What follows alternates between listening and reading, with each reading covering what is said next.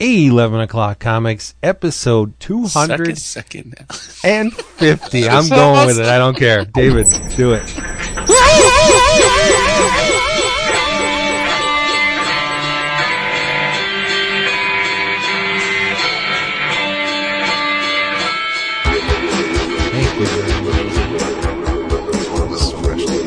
Wheels are off. You know it. We're all seasoned. We're seasoned now, like a pork chop. Cast iron skin. Oh, sounds good. Dude, my effing wife today, dude, love her to death. But I'm like, babe, it's, it's episode 250. It's 11 Oscar. She's looking at me like, it, it was a look as, I can't, I mean, I wish I could have videotaped it because it's, it's, it's, it's equivalent to a look of like someone that you have absolutely not even a shred of, of, of disdain for. Like, like you're so ambivalent to what's occurring that you like almost can't even feign any interest one way or the other. I'm like, all right. She's like, sweetie, you know I love you to death. You know I'm supportive of your thing. She's like, but we've been together a long time. You know I'm not into the comic fan. I'm like, I know. I'm like, but it's five years. It's episode 250. It's. She's like, and that's great for you. And I'm so happy you're gonna have a good time tonight. Wow. Oh, it hurts. Cuts, cuts me to the quick. Yeah. Wow. It's like being married to I know. This is why I was telling her I think all of our wives would get along. Oh yeah, yeah, yeah. Eventually, we're gonna have to do the all Vince, wives th- does episode. does your wife have any remote interest in any of this stuff or no? zero So like, but does she know we're doing like episode 250 or Oh, is that- yeah she's But I mean, aware just is she like, oh, that's cool, or is she just like, right. it's on the periphery she knows it exists it's like a car in the distance there it is but i can't really make it out what about your kids? They have any interest in knowing oh, what we they're do? loving it yeah Yeah. See, my boys, the, the the boys didn't used to care, but now they're all like, every week they're like, so are you famous? And I'm like, no. I'm like, it's not like that. I'm like, but you know, I'm like in our little geek world On of Twitter, comics, I- I'm like, we're well known. I'm Yeah. like, but no, not famous like Justin Bieber. And they're like, our one special guest that we may have would- on that you mentioned a while back Mhm. I, I dropped that name in front of the kids and every week is that person going to be on this week i'm like no we, we still didn't work it out you know uh, I'm trying to think who, Who? that is. why can't Quintel? yeah Oh, Who? JG Quintel. Oh well, dude, that's not going to happen. We Depp put the request in, and we got we never got heard back. Oh, i thought we did get it From who? we For did who? hear back No, we didn't. I've never No, heard. we- no, once when when when I when he gave us the schedule and I told him about when we recorded and and and and any options, I, I didn't hear back after that. oh okay. Yeah. Wait, well, from who? Who? I didn't The- hear the- it. The You know, the creator regular of the show. regular show. He, JG he, Quintel. when the uh, Oh. DVD box set was Oh. coming out, they were doing. They sent David. a, Uh, I think, like, oh, he was oh, doing interviews, oh, I but didn't never- about this. yeah. Okay. I would love to have him Okay. on at some point. That would be a dream. shit yeah Yeah. hey everybody So Hi. it's the big one it's 11 o'clock comics it's a big one. There are more to come, but yes, this, this as of right now, I'm sorry. Yeah, no, that's all right. Every, every, uh, Eleven o'clock Yeah, comics episode two hundred and fifty. Our 250. annual right, our annual eleven o'clockers where we and you pick our favorite stuff of the previous Stuffs. year. So, uh, and I'm Vince B. Yes, you are, and uh, Mhm. and I'm Chris Neesman. You are. I'm A David little too mellow, Christopher. You all are mellow. it. It's a Big night. Y'all should be. It's- Well, we're saving it. We're saving it for when you know we have to get into. And I picked. Oh yeah, you're gearing And- up. You Right. are David Price, and of course, um, Billy Crystal. I knew Jesus, it. Papa Peach. Uh, no, you- you're not Billy Crystal. You're Jason Wood, everybody. And this- Uh, special episode has been brought to you by Discount Comic Book Service, dcbservice.com, where you can get your favorite funny books and collectibles at 35 to 75% off. Those are Yeah. Wumba discounts for those of you who haven't been paying attention.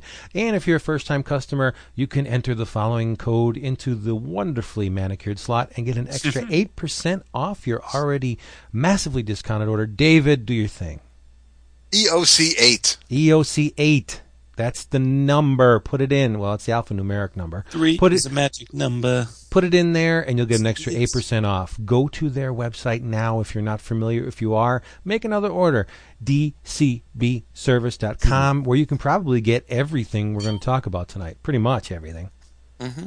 Yeah. Or their sister, their sister site, InStockTrades.com. That's right. Is it sister or brother? Uh, it's I more never like checked I think of the it as Kissing cousin. Trades as a sister. Okay. Cousin site. kissing cousins. Yeah. night. Cousins with benefits. That's the best. Spoken like a true Sicilian. That's right. Um, Only you let's hit this drink. Let's hit, let's hit this drink roll call real quick because I know that we have a ton of stuff, and this is usually like an 18 hour episode. So um, I'm actually going to lead off Wow. uh, this week. This this is Why don't you my 11 o'clock. I'm going to lead off. Uh, this is my 11 o'clock for uh, for my my favorite beer of the year. Okay. This is uh, from uh, uh, from Revolution Brewing. It is a huge porter fan, and this has been my favorite porter of the year. So there, it's delicious, and it's from Chicago, which means it's awesome and possibly um, shot. It's long-winded too. oh, and right in it. Oh, okay, that's how it's gonna. Wah, wah. Jason, what you go? Uh, I am. Uh, I got a couple things that I'm going to be sipping on during the course of this marathon episode. Right now, from Sixpoint Brewery, I am drinking a Sweet Action, which Ooh. is uh, it's uh, Sixpoint is a uh, another craft brewer uh, getting a little bit of uh, of, of of reputation. Um, Sweet Action's one of their what they call their core, which is you know that they make all the time, all year round, uh, and it is very very um, it's very hoppy. Uh, it's it's it's got um, it's got a real bite to it, and uh, it's almost perf. It's almost got like a perfumey aftertaste. So I, I mean, I'm, I really like really crisp, uh, like bitter beers like this, but, but you know, it's definitely along that like it's pretty far along on that side of the spectrum, um, and it's a high alcohol content beer. Uh, and then over the course of the uh, of the ep- of the episode, I will be drinking some other Sixpoint Brewery uh, items, including Righteous Ale, Bengali Tiger, and Resin. So um, stay tuned. Ah, that's my. Wow, I was, Christopher. I was gonna say you you you should you should try the Bengali Tiger. It is so good. Oh yeah, it's, real good. Yeah, It's delicious. One, one of the restaurants that uh, that is in my backup plan for places for us to eat during C2E2 uh, just did a, a tasting menu paired with six point beers, nice. which was awesome. So Yeah. yeah, the Bengali Tiger, you're gonna like it. It's good. David, how about you? Uh, I am having some premium bourbon whiskey by Courtney Woods and probably some Maker's 46 since it's a special occasion. Yeah, David's Okay. slowly Nice. tiptoeing into the hard stuff. he is. Did you notice I, that? What's I, up Because I with have that? absolutely Right? no wine in my house. Oh, that's amazing. Renee has a little bit left of her stuff, but I I, I've, I love that you guys have separate wine.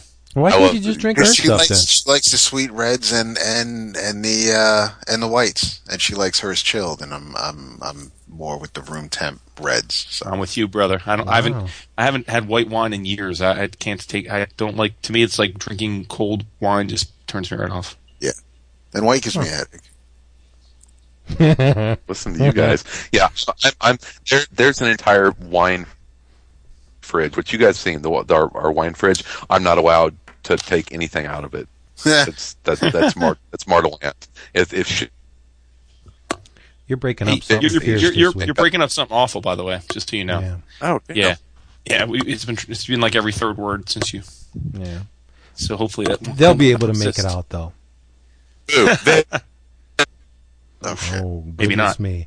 Well, uh, I'm gonna go, and uh, I'm drinking Yuengling as usual, but I got something special for our buddy Tim, the Tiki. I am going to open this bottle of Yuengling traditional lager with a Scranton Wilkes-Barre Pens bottle opener. And Nice. It's supposed to be a talking bottle opener, so let's see what happens. So what I suggest you do, ladies and gentlemen, boys and girls, is head to the refrigerator, grab something cool to drink, perhaps even a snack. Nice. There you go. That's awesome. that's awesome. that it was uh, when we went to the um, hockey game. It was hat and bottle opener night. There you go. There you go. Did I tell you I I I, cur- I curled against a team from Wilkes-Barre? Did you really? Yes, I did. Were they hirsute? What? Curling and Wilkes-Barre would seem to me to go hand in hand. yeah, really. I'm done in the field, Now, Pa. Can we go curl now? first Buck- So now, Jason, I'm going to grind this show to oh, just for Jason. Not with that microphone. I was going to say you're going to. Grind himself to a halt. Oh, yeah, I don't know, buddy. I don't know what's You going on. Why don't you Oh, hang up and I will c- I will call you back. I think that would be great. Okay, let's do Yeah. That. Let's do it because this is special stuff here. Yeah, if, if that's going to be rough, if he's got to narrate his categories, every it's going to be tough. Here we go. I will reconnect with Mr. Niesman. Boy, this is live. You're getting a bird's eye view, people, you- of what we have to go through to bring this goodness Inside to you. That's right. Um, Let here we go.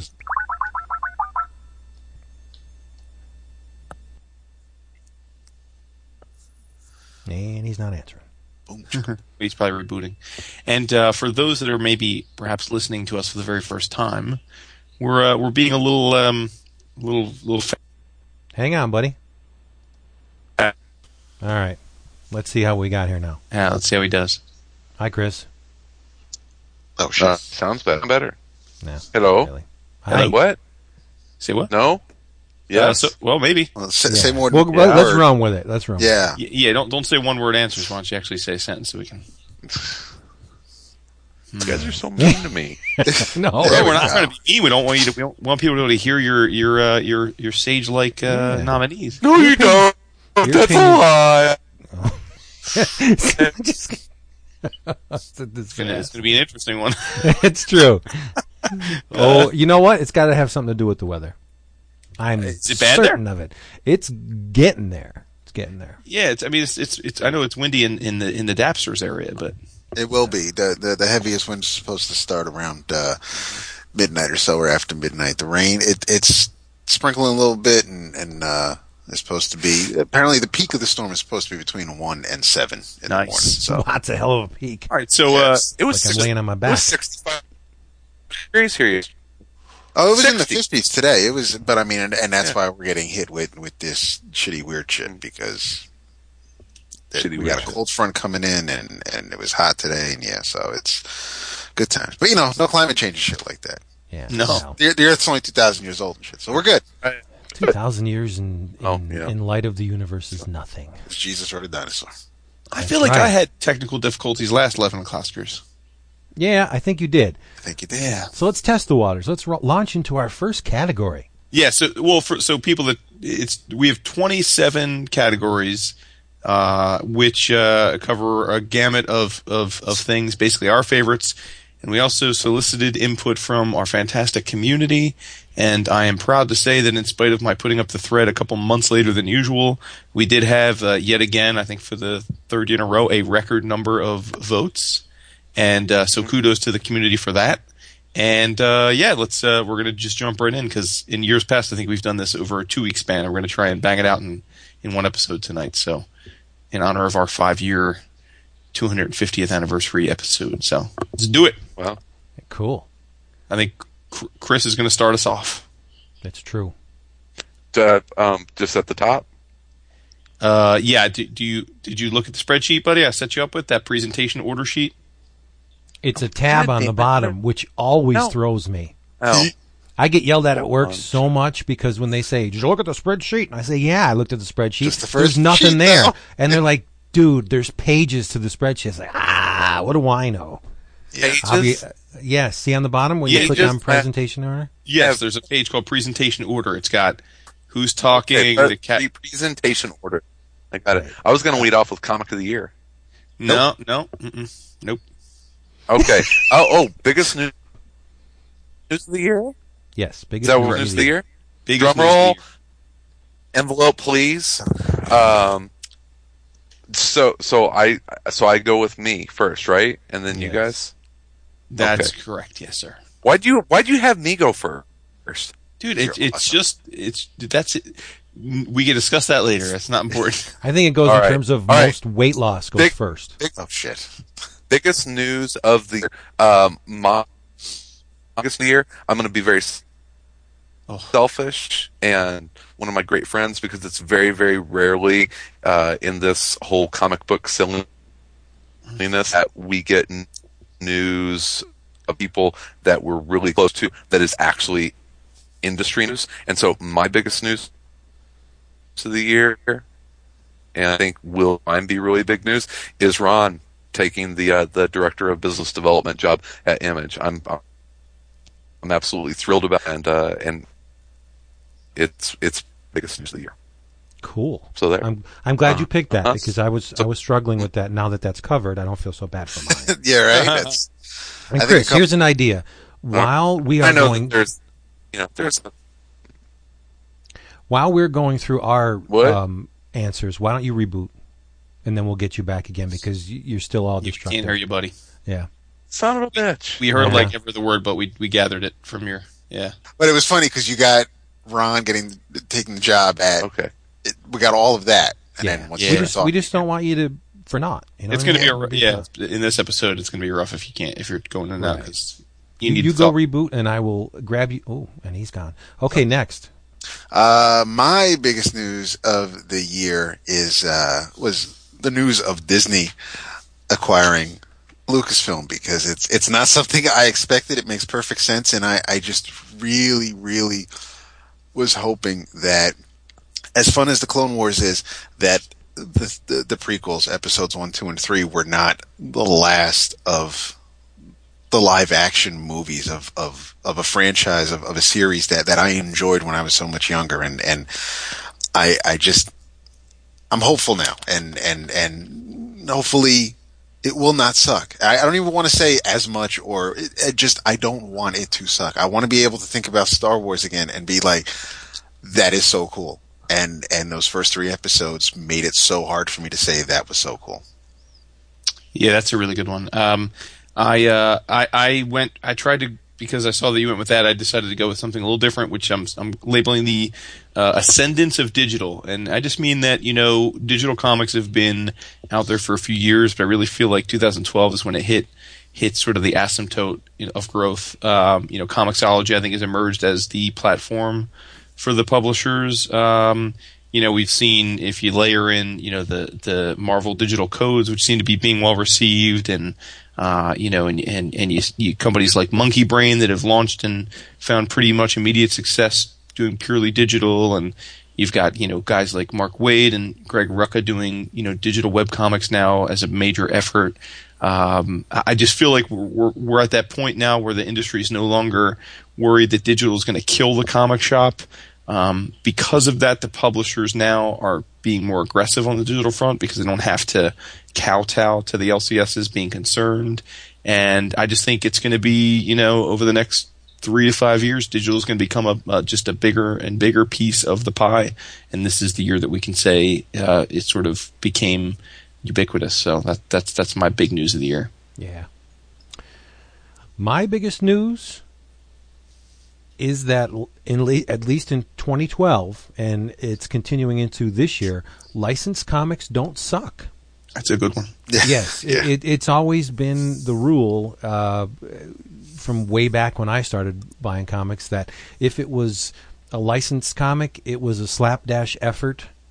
Uh, just because, just to fulfill a contract to get some money in the coffers, that kind of started to change with ROM and Micronauts, and uh, those are the two standouts from back then, anyway. And then as it proceeded, you did have your cra- like Animax and Sectaurs wasn't all that great, and it keeps going. but the past Don't forget GI Joe, bro, and uh, Transformers. right, right. Well, yeah, GI Joe and Transformers were, were of a certain quality, but um, Whoa. no, no, no, no, no, no. but recently, uh, as in the past year, two years, three years, licensed comics have become exceptionally good, Yeah, you're right. A- and and it, it just pleases me. You that, are right. that they are uh, dumping effort and creativity and enthusiasm. Boom and enthusiasm. IDW into- and- yes, yes. But I mean, you're going to hear a lot more, at least from me, uh, licensed comics as we go on. Sure. And I'm going to get Mr. Niesman right now.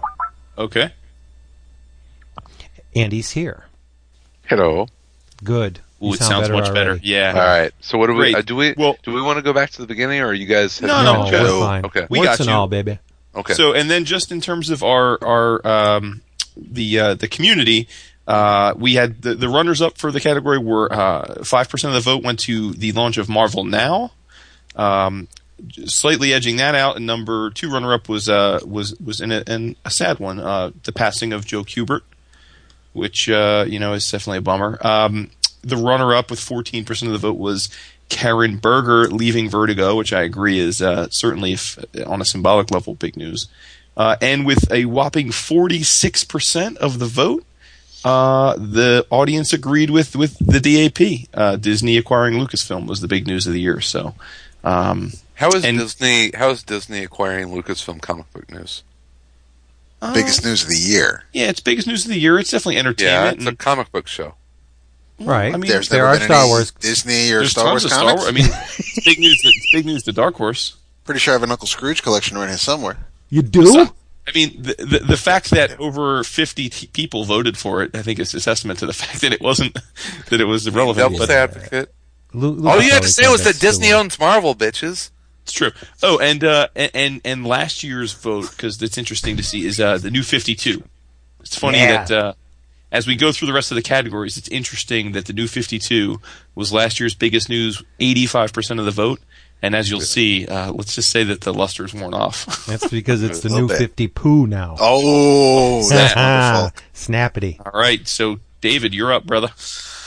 My turn. Uh, I will go with favorite comic related non comic item. And I was struggling with this up until tonight because just the reflex, just, just my knee jerk reaction was Marvel's The Avengers. But I'm not going with that because it, it is going to be recognized on this list. But I'm going with Teenage Mutant Ninja Turtles on Nickelodeon because it is it, it is one show that it it's just it straight up fun. It it's a good time. It's a show that it, it's something that Renee and I we, we both enjoy and we can't miss. If if if a weekend goes by and she finds out there was a TMNT episode that we didn't get to see, she will stop everything to, and and will not go to bed until we do watch it. It's it's funny. It's well written. The characters are fantastic. I love the animation. It is just it is a really really good time. It's tight. It is tight, Yeah, tight and right. Tight.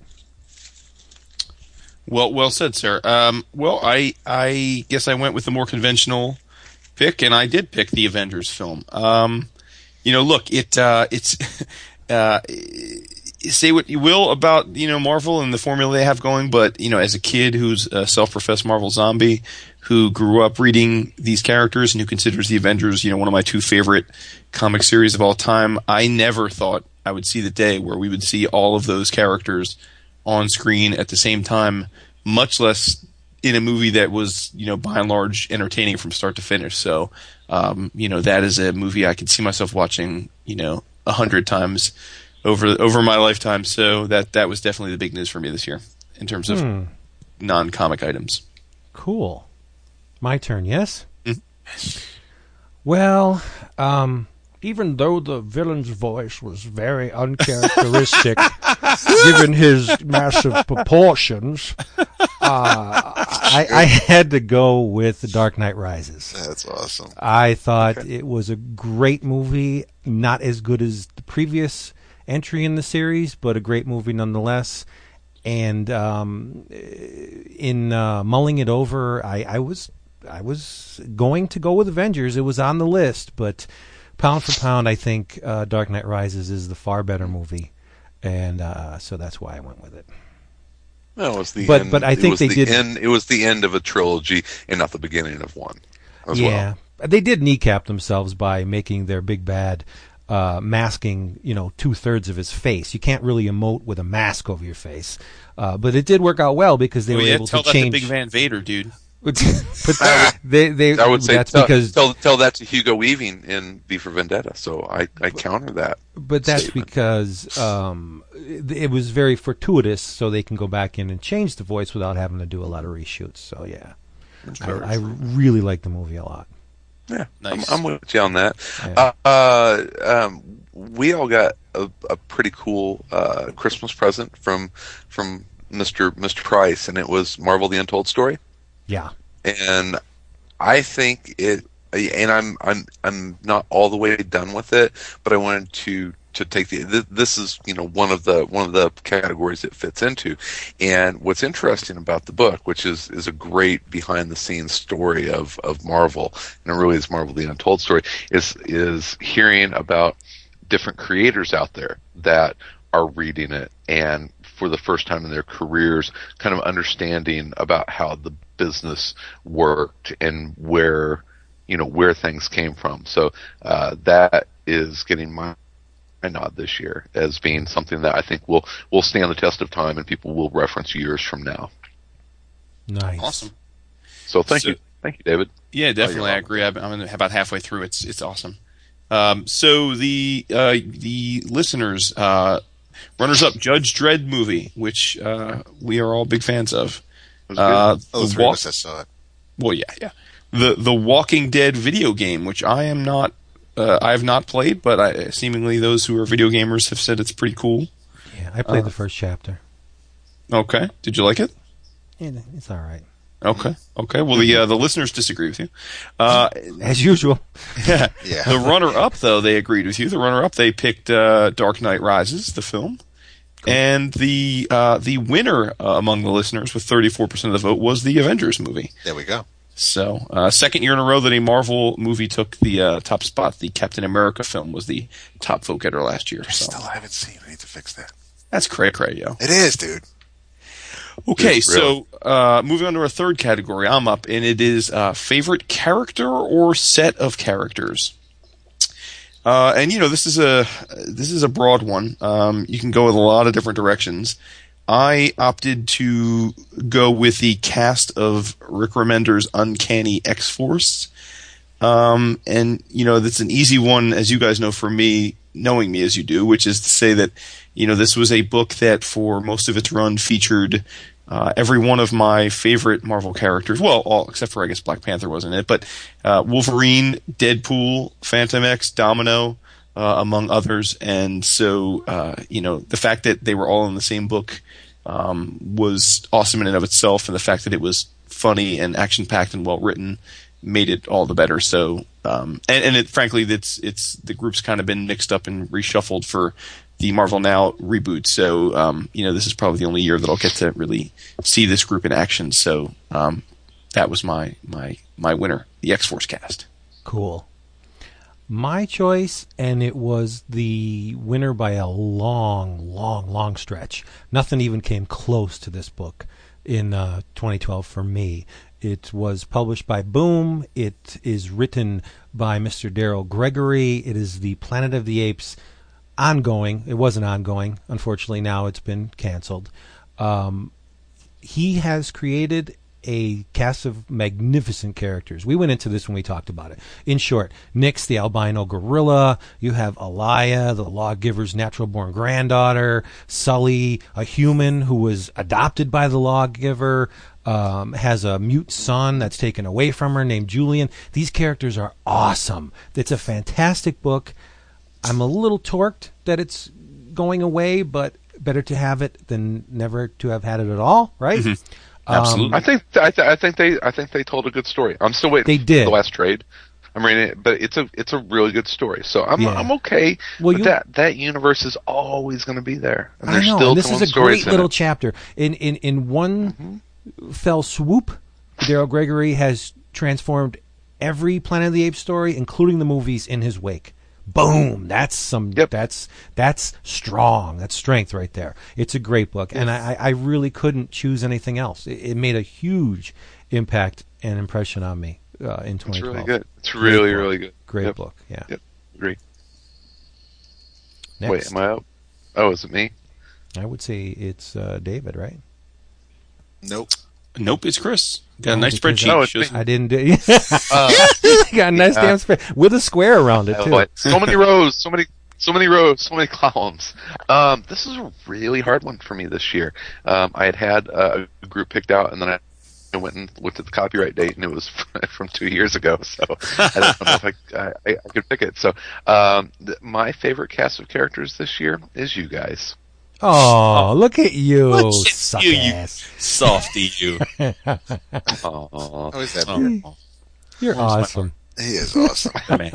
Who's your favorite though oh, among the cast? Yeah, let's get there. So, Vince, I think I gotta ruin it. Grew, we grew together this year. I, I really, I really feel like we found some. We we I had our our, our our airing of grievances, and since then, I, I think that behind we've, the scenes? we've really found- Oh, look at you taking a behind the scenes. I know. Yeah, Probably the most uncomfortable mo- moment for David and I in our five years together. it's all good though. well, you know, down. when you get two really strong personalities, you know what I mean? Uh, Personalities. I, I, Your inner Bill like a box of chocolate. I do think uh, I do think that is a better pick than what Chris actually put on the spreadsheet. So I, I agree. I was like, Hey, Davey, it was good book. You're gonna be uh, that's the next episode. Did So, you what? okay. Um, what you got, Dap? I got. I you know it, it almost pretty much was a, a no brainer for me after just saying who is my favorite of the year. It is Aram. It is he he sounds as as real. He sounds real as real as someone an, an immortal comic book character could sound, and and he is he is the the brawling burly half of Archer and Armstrong, and it is. I mean, the comic itself is just a blast. He he really does. He's a composite of of different people I know, different people I've I've I've, I've read or, or have seen over the years, and it's it just it works. It it absolutely works, and and um, I am and and and between the art and Van Lente's words, it just whenever I see him in the panel, whenever I see him on the page, I am just I am there. He he has become in the few short months we've had Archer and Armstrong comic books from the New Valiant. He has he has been every every issue my my favorite character. And it feels like going home, doesn't it? It, it a little bit. It, there's there's some, It but does. there's definitely some of that, some of that, and and that's that's probably you know pulling at my heartstrings also. But I Nothing mean, wrong with making your audience comfortable. absolutely. Yeah. And then No you doubt. pull the rug out from under them, whah, and you kill them off. Now, Next. Now, uh, well, oh no, we got to wrap it up, listeners, right? Go bro- ahead. listeners, yeah. I forgot. So, I forgot. An eclectic mix. A uh, little surprised actually by the, the, the, the choices in this category from our listeners, um, just because they're usually a little more avant-garde than this. But uh, uh, runners-up: X, the cast of the X-Men, uh, Batman, which again, uh, not surprising, but uh, a tie for the runner-up, which was the cast of Saga and the cast of Wolverine in the X-Men. Uh, and uh, or I'm sorry, that was the winner. I'm looking. I'm looking at my own spreadsheet wrong, folks. The winner was a tie between the cast of Saga and the cast of Wolverine and the X Men. Um, so yeah, I mean, um, I think we'll have more to say certainly about uh, both of those books as we go on. So um, we'll just leave it at that. You're up, Vince. Cool. Next up, we have the favorite new to me, which is something we have read for the first time in 2012. Uh, as you all know, uh, I read a lot of stuff, right? So I couldn't really grasp something out of thin air. I had to really sit my ass down and think, what the hell did I read this year that was new to me? What for the first time? But I remembered uh, and it has to do with uh, Image's Glory comic. I, I really liked Ross Campbell's work on that, so I went out and sought his uh, sought out his other works, and I kept um, seeing Wet Moon mentioned. Oh, nice. So I, I took a, I took a stab at it. Right. Um, it it it was a bit um, rough at first because it, it's um, it plays out like a gothic version of uh, Jaime Hernandez's uh, Locas stories.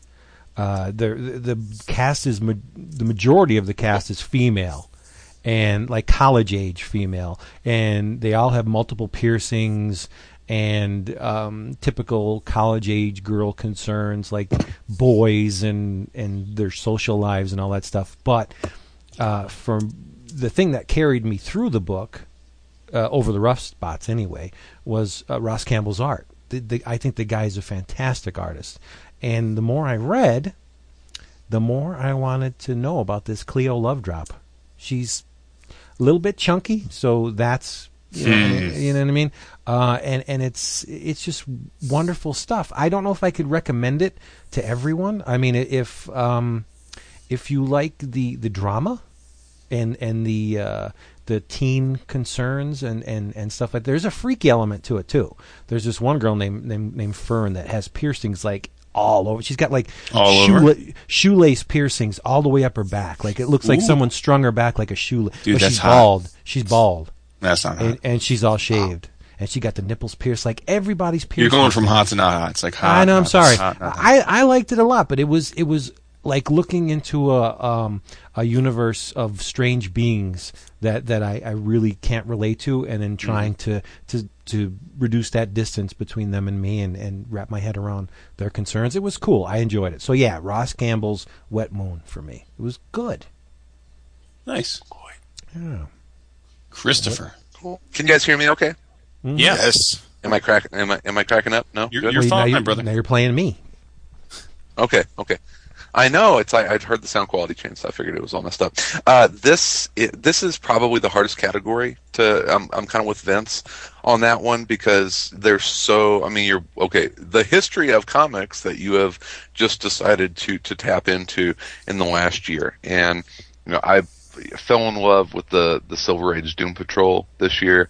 Uh, some of the the old uh, Kubert comics, like the the Tarzan stuff that I had never read before, which I'm sure that that's going to come up in conversation later uh, tonight. Uh, his Sergeant Rock stuff. It, it, there's there's so much awesome stuff out there that we all pick up and read that is you know new to us. But this one is is a shout out to uh, to Jason and something that that he found that What, uh, what? That, that I got turned on to, and I believe this was a gift from Gobo. Uh, over over Christmas and something that I'd been wanting to read for a long time because he's one of my favorite artists, and that is uh, uh, Eduardo Risso and Carlos Trillo's Vampire Boy Nice. Yeah, yeah. it's I- it's just absolutely gorgeous, perfect black and white Eduardo Risso art in this this you know creepy gothic uh, vampire you know crime uh, infused you know vampire boy story. And you know Jason has, has uh, talked about it at length. And I absolutely fell in love with this book. And and it's it, it just continues to to show me what a an absolute modern master Eduardo Risso is so so thank you Jason thank you Gobo and that's that is my pick for uh, for best new to me this year. Excellent. It's uh and it's uh, available through uh through it's been reprinted and is available through Dark Horse. Sweet. Well, I uh, mine is also kind of a. Warms my heart. It, well, yeah, it should because it it li- like Chris, it, it's one of those things where other people have talked about. it. I mean, my my boys love this book, and and it was something I was going to read eventually. Never had. You know, it was never on a timetable. So okay, this is the month I'm gonna. But my my favorite new to me of the year is Fear Agent by Rick Remender, Tony Nice. Moore, Jerome Pena and company, and and it is just it's it's one of those. Th- I mean, I've, I'm a big Remender fan to begin with. This this just it, I, the expectations were high just because of everything you guys have said about it, and and it, it it's very hard for me to. It was very hard for me to read it, and, and I know we haven't gone into it because the library editions are coming out. We'll probably all jam on it soon, but um, even as I'm reading it, I'm like, okay, well, I could maybe nitpick on this, or I could, you know, and, and the only thing I could come up with is that the chapters are too short, or, or because we have the Tales of the Fear Agent, you know, I'm not getting enough of the main story, which was absolutely fine because there's only so much of of Rick's wife I can take, or or I'm sorry, of Heath's wife I could take, and and and some of the other characters. So it's it's one of those things where, well, no, definitely, yeah, I don't, and that's probably Rick Grimes, but there's there's just um when when we get to the backups, and you know those eight pages or so in there, not a bad one in the batch with with with the many artists that that worked on it, but um, it's just it's it's seeing Heath doing what he does, and and that was nice to see the him being a fear agent for real instead of him having to go through all the crap in his daily life that was taking up the main story. But it was it is just a it's it's a great story. I mean those those 32 30 plus issues are just it's a roller coaster and and it's uh you you feel bad, you're happy, you you you kind of don't know who you're more pissed off at as as the issues go on, but it is just it it it is a really good time. And if it not even going into the whole harkening back to, to a certain era in comics or, or sci-fi and EC. It's just, it's a great story, well done, and I am so glad to have finally read it this year. Awesome. Awesome. Great. Um, for me, uh, you know, this sometimes I agree because we do all read a lot of stuff. Uh, we're not we're not beholden to the reading what comes out each week type of thing. So this is a category where we do end up. I think I, I don't know that we've ever audited this, but I'd guess that probably you know up to maybe half of the stuff we all read each year is stuff that came out in prior years, if not a long time ago. Um, so yeah, this is always a tough one. But for me this year, I think of all the years we've done the awards, this was the easiest. Um, and it came to my mind right away. It's one of the first things I filled in, and uh, as I went back and stewed over all my results, it just kept being the obvious choice, and that's King City um, by Brandon Graham. To me, at least on a personal level, this is the year that I discovered the genius of Brandon Graham. Um, you know, I had heard about King City from a lot of people, Vince, Jay Tomio, other people over the years, but uh, you know, I hadn't really read it, couldn't couldn't track down the issues, and uh, you know, a, a complete volume of King City was produced this year in collected edition, which I was able to acquire and, and devour, and uh, it's just pure unbridled creativity. Um, you know, he's he's uh, you know he, he works in you know pop culture satire. He's very much a uh, he's very much a, a student of of of the now of of you know of, of trends and and uh, and what's driving sort of the the uh, you know the, the the the popular movement at the time. I really appreciate that. He's like he's basically like an awesome cartoonist who's funny and has the same satirical look at pop culture that like a Bret Easton Ellis has, and that's a hard combination. Hilarious and Vincent. Dude. so yeah, so so so King City, which again, you know, this is a big year for Brandon Graham. Um, and I'd go so far as to say that in spite of him having a real, in some ways, coming out year this year with uh, Godzilla and with uh, multiple warheads, new version, and and with Prophet, um, I will say that I think King City is his best work, and um, I'm thrilled to have finally experienced it, and I'm sure I'll go back to it uh, in the future again. So, um, in terms of our listeners, you know, again, this is a category because you're you're not you're not beholden to one year. You're beholden to your the entire existence of comics. You know, you have a, just a tremendous amount of of of dis, of, uh, of, uh, diversity. There are 79 different works nominated in this category this year, so it just shows you that you know it's going to be hard to find a consensus. But interestingly enough, um, three things did get at least four percent of the vote, um, and those were BPRD, um, Grendel, which will warm David's heart probably again largely because of David's raving about Grendel, uh, and the and the, the win- sure, and the winner by the slimmest of margins again probably due to the aforementioned deluxe edition that uh, was that was released this year was Fear Agent with five percent of the vote. So Good. yeah, awesome stuff. All right, Chris, you're back up, brother. All right, let's see here. Where are we? Single issue or one shot? Oh God, yeah. Thanks. um, yeah, this is um, this is the year that I stopped reading single issues. It's gonna be tough next year. I know. Yeah, I, I mean this. I honestly, and that's in the so it's maybe um, you know we were given the don't go on a diatribe, um, but yeah, I'm an, I'm abstaining because I didn't read any single issue. Well, I read single issues, but they were they were digital. So I guess if Well, I were though. if work, if I were gonna if I were gonna pick one that I read in a single issue, I read the I I because you guys talked about Archer and Armstrong so much. I guess Archer and Armstrong number one because it's one of That's the few yeah, it's one of the few digital comics that that I went out and purchased. But yeah, I went I went straight trade this year and collected editions, and it was a big year for uh, for art books for me. So yeah, it's um uh single issues and one shots are kind of a thing of the past for me. That's fine though. I think Archer and Armstrong one's fine. That's that's perfectly reasonable. Yeah.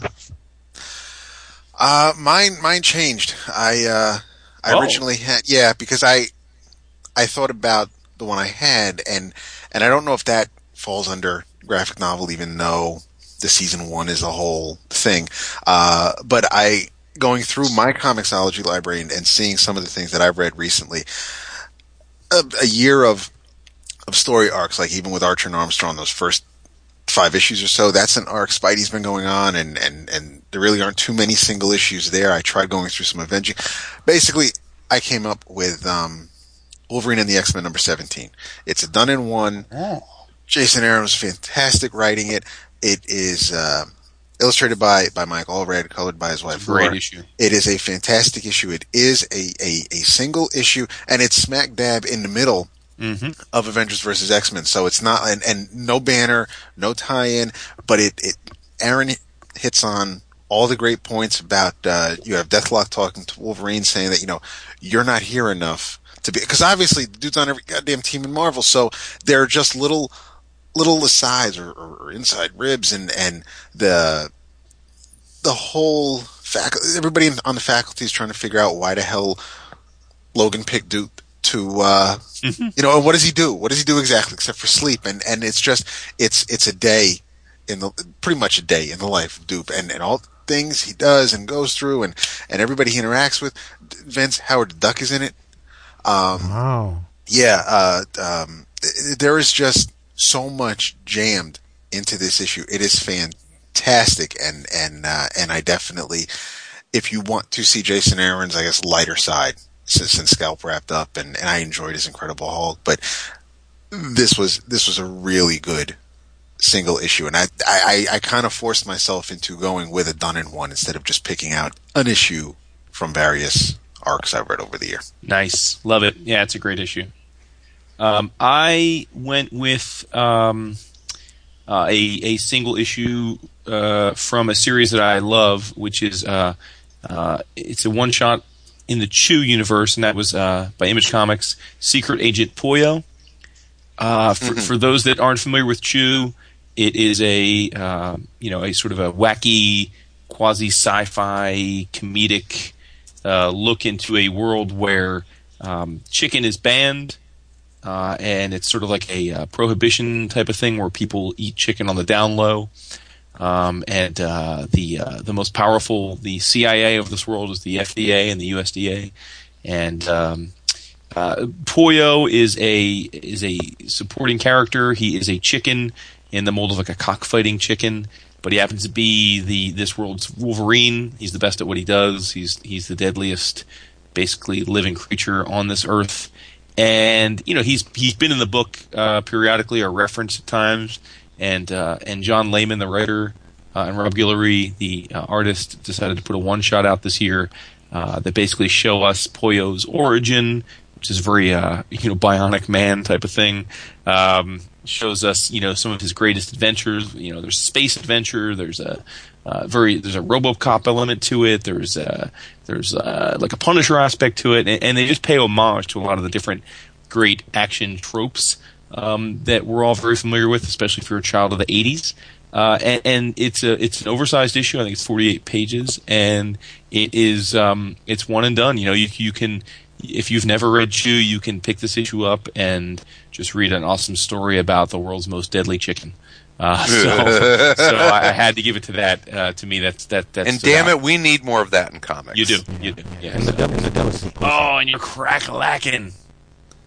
Baffled. That's okay. That's okay. Do the readers. Or the listeners. Okay, yeah, yeah. Vin- Vince will give his after I. So in this category again, um, uh, another one with a pretty broad range of um, of votes. Uh, so, but but the the um, the runners up were uh, tied for third. Um, were Scalp number sixty, which was definitely the running for me. That's uh, that's the final issue of Jason Aaron's Fantastic Series. Uh, Saga number one, which I think we'll be talking plenty about as the night goes on, uh, and Secret Agent Poyo. Uh, the the runners up were as a two way tie for uh, an Image Comics one shot called Wild Children, which I actually just read this week, and we'll maybe talk about uh, in subsequent weeks when we get back to our normal scheduled programming. Uh, and Hawkeye number six, which I have to say I have sitting in my Regina pile, but I have not read yet. So I'm wondering Is why that is that the um, the relief comic? I don't know, I don't know. six or seven. It might be. Yeah. It must be because it got a lot of votes. Yeah, uh, and yeah. then the with ten percent of the vote, which is a pretty big number, uh, the winner uh, among the listeners for best one shot or single issue was Batman number five, um, which, if I'm not mistaken, was the issue where you had to sort of flip the book around, right? I'm pretty sure that was the issue, right? And I think it read back to front too, didn't it? I don't think it read back to front, but it was the one where he had to kind of he was in Oh, a maze, right. right, and you had to keep Yeah. turning the book. Oh, okay, yeah, I read it Yeah. this way. Yeah. That's why I was okay. Yeah. That was the end of the first arc, right? The, Ye- no, the No, Court of, no, no, Court no, of no, Owls. It was in the middle Yeah. of the Court of Owls. Yeah, Yeah. it was sort of in the middle of it when he was. Yeah, get, they were kind of getting the, the upper hand on him. So oh, yeah, that's kind of where, he, yeah, where he was all Yeah. drugged and in the maze for a month or something, or Mhm. yeah, whatever. Okay. Uh, I think you're all right now, Vince. So you want to give us your vote? Uh, my winner for this category was very, very clear. Nothing else came close to this. Uh, it is published by Koyama Press by Michael DeForge, artist and writer. It's Lose Number Four. Um, and uh, all of you are pretty familiar with Michael DeForge, whether you know it or not, because he is a character designer uh, and conceptual artist for Adventure Time. Ah, nice. Yeah, yes, that's right. I remember you he talking- he is the reason Adventure Time looks so freaky. Mm-hmm. Um, this is a uh, one man anthology. The f- it, and there's a theme going through the whole thing of body modification. Uh, in my opinion, nobody writes like Michael DeForge. Nobody draws like Michael DeForge. He has a singular, unique, very powerful, very disturbing voice. Um, the first story has to do with a fungal infection that transforms human beings, the bodies of human beings from the inside out. Uh, it coats their organs in spiky, zippered leather and eventually coats their entire bodies. There's uh, an S and M club in this, in which the uh, protagonist develops the affliction. There's a dog that looks like a loaf of bread wrapped in leather. It has zippers and spikes on it, and its guts are being pulled out from a zippered orifice in the back. There's a story about Canadian royalty who uh, must don ceremonial garb and never remove it. Their genitals are pasted up uh, until a certain point in their lives, uh, and the ceremonial outfits resemble nothing that a human being would wear. They're disturbingly ornate. It's ridiculous. The last story is a small town that is afflicted by a outbreak of something called Stacy face in which all of the residents, both male and female, the animals, the deer, the dogs, the worms, everything in this town has the same face, and it's that of a teenage girl. Extremely disturbing stuff. Uh, lose number four. I love every page of, the, of this damn thing. Um, I would one of these days I'm going to go at length on it because it's just so fantastic. Lose number five is coming out soon too, so keep an eye out for it. Nice. Yes. Doesn't it sound great? Come on. It does. Well, you talked about it before, yeah. Yeah. Dog like a loaf of bread? No, you talked about it. Yeah, it's awesome. Lose number four? Not four. I may have talked about one, two, and three. Oh, okay. okay. Yeah. Oh well, okay. There well, you that go. clears that up. Well, they're all All right. different. They're all different. All right, moving on to one of David's favorite categories. Yeah, because this one was the biggest pain in my ass, uh, and it's it's only because I was thinking about it, and and I guess I've just read a lot of black and white books this year, and and it's favorite colorists, and um, basically there were two, and and it was it was coming down to Matt Hollingsworth, but I ended up giving it to Dean White because I think I read just more books that he worked on, and and thinking about some, I, I know he's pretty much synonymous with John Romita Jr. and and and these as much as Klaus Janson is, and it's it he doesn't he doesn't overpower. He just it it's it works. It's not. I, there are some times where I'll look at other colorists, and and and the Allreds are a great example of that. I just I know what Laura's going to do to Mike's artwork, and and it's it works there, but I don't know how well she'd do on John Romita Jr. or Alan Davis or anything like that. So I just think Dean White is very good at what he does. Hell yeah. Yeah. Yeah, I can't argue with that. Um, I have to say this year, um, you, you know, uh, the default. I have to, if if you were to listen to ours or or just about any other awards type show or read uh, any kind of awards list in comics, I would say that uh, Dave Stewart gets the vote for almost every year on this. Like, He's like the James Jean of uh, yeah, he is. of Yeah, he's. I think he's won what like six or seven Eisners in that category. Deservedly so. He's an amazing colorist. Um, but I really said to myself this year, okay, I'm picking someone other than Dave Stewart. That was like the number one rule, just because there's got to, you know. Yeah. Um, and, You can't and- you can't pick James Jean as your favorite cover artist. yeah, well, if we had a favorite cover category, that's true. We really should have a favorite cover category. We used to. We No. can add it back. We can it back. No. But um, but anyway, so so my pick this year uh, was Jordie Bellaire, who Nice. you know it, it's interesting. I mean, I feel in some ways like Jordie Bellaire is like brand new to the scene because I feel like she like she really uh, is a, it's a girl, right? I'm assuming Yes. it's a girl. Yeah, um, really had like a coming out party this year. But in essence, I mean, she's been around for a while, but I feel like maybe this was kind of like the confluence of of of people kind of recognizing her work and her really, at least for me, it's the first time I really took notice. And and the thing I, I would say when I'm kind of comparing colorists against one another, the the thing I, I guess I, I I judge them on fairly or unfairly the most is do they have like a diversity in their palette, right? Which is like, you know, if they do different comics, are they able to convey a entirely different um, look, you know, different hues, different, you know, use of grays, different, you know, just completely different, you know, use of different color palettes. And, and, and I think a lot of colorists get known for a certain look and they're really good at that, but they don't necessarily show that diversity. And I think she did an amazing job this year. And I feel like for some reason, this year I noticed her name more and I read a lot of the stuff she colored. So she did Hulk season one, which was beautifully drawn by our buddy Tom Fowler. Um, she did all the rocket, well, the majority of the Rocketeer stuff this year, um, including Cargo of Doom and The Adventures, um, which are you know really bright, vibrant books. She did the Womanthology space issues, which are all over the map in terms of the, the needs of the color. You know, they range from you know very muted, you know, dark space colors to very bright colors. She did Manhattan Projects, which is one of my favorite new series of the year by Hickman and Pitarra. She did Planet of the Apes, uh, the uh, the the the the one that's written by uh, by Corinna and Gabe, uh, which again is a much more muted, sort of natural, uh, almost pulpy sort of scheme. She did uh, John Carter by Marvel, which is the unbelievably underappreciated book that was drawn by Ramon Perez, who I think is another beast of the industry. So, like, I look at the stuff. Number one, she's getting to work with fantastic, like, top-notch, best of the industry illustrators, and I think that's that says something because you know they these guys are all just you know uh, they don't take lightly who gets to color over their amazing illustrations, and I just feel like when I look at at all the stuff I read of hers this year. It's all so different, but yet she did such a nice job. So I have to give it to Jordie Bellaire. Cool. Nice.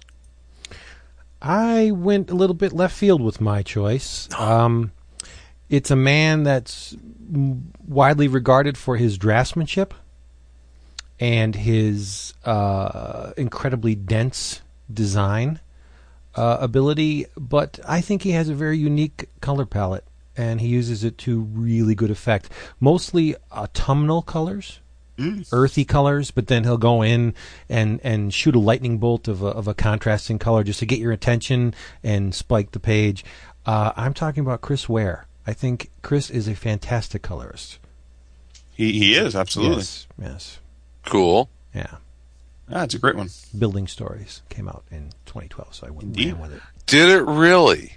Do you It think did. We do, uh, it might get mentioned. Um, that's one. Of, uh, we'll talk about it later, but I got a good story about that. Um, uh, for me, this is a this is an oldie but a goodie, and I'm right there with with Wood. This is one of those that you can say Dave Stewart um, pretty much every year. I think Val Staples is uh, an amazing colorist that doesn't get nearly enough uh, enough pub. True. Um, but one of the guys that I think has been an absolutely integral part to one of the best creative teams on one of the best books that has been coming out for gosh what's it probably at least 4 years now and one that that I think will be once again talked about years from now because eventually eventually it's got to be made into a TV show or a movie or something is from Locke and Key and that is Jay Fotos That's a good who one, yeah. has Yeah. done some great stuff he did uh, he worked on 68 uh, as, Oh, right, as well.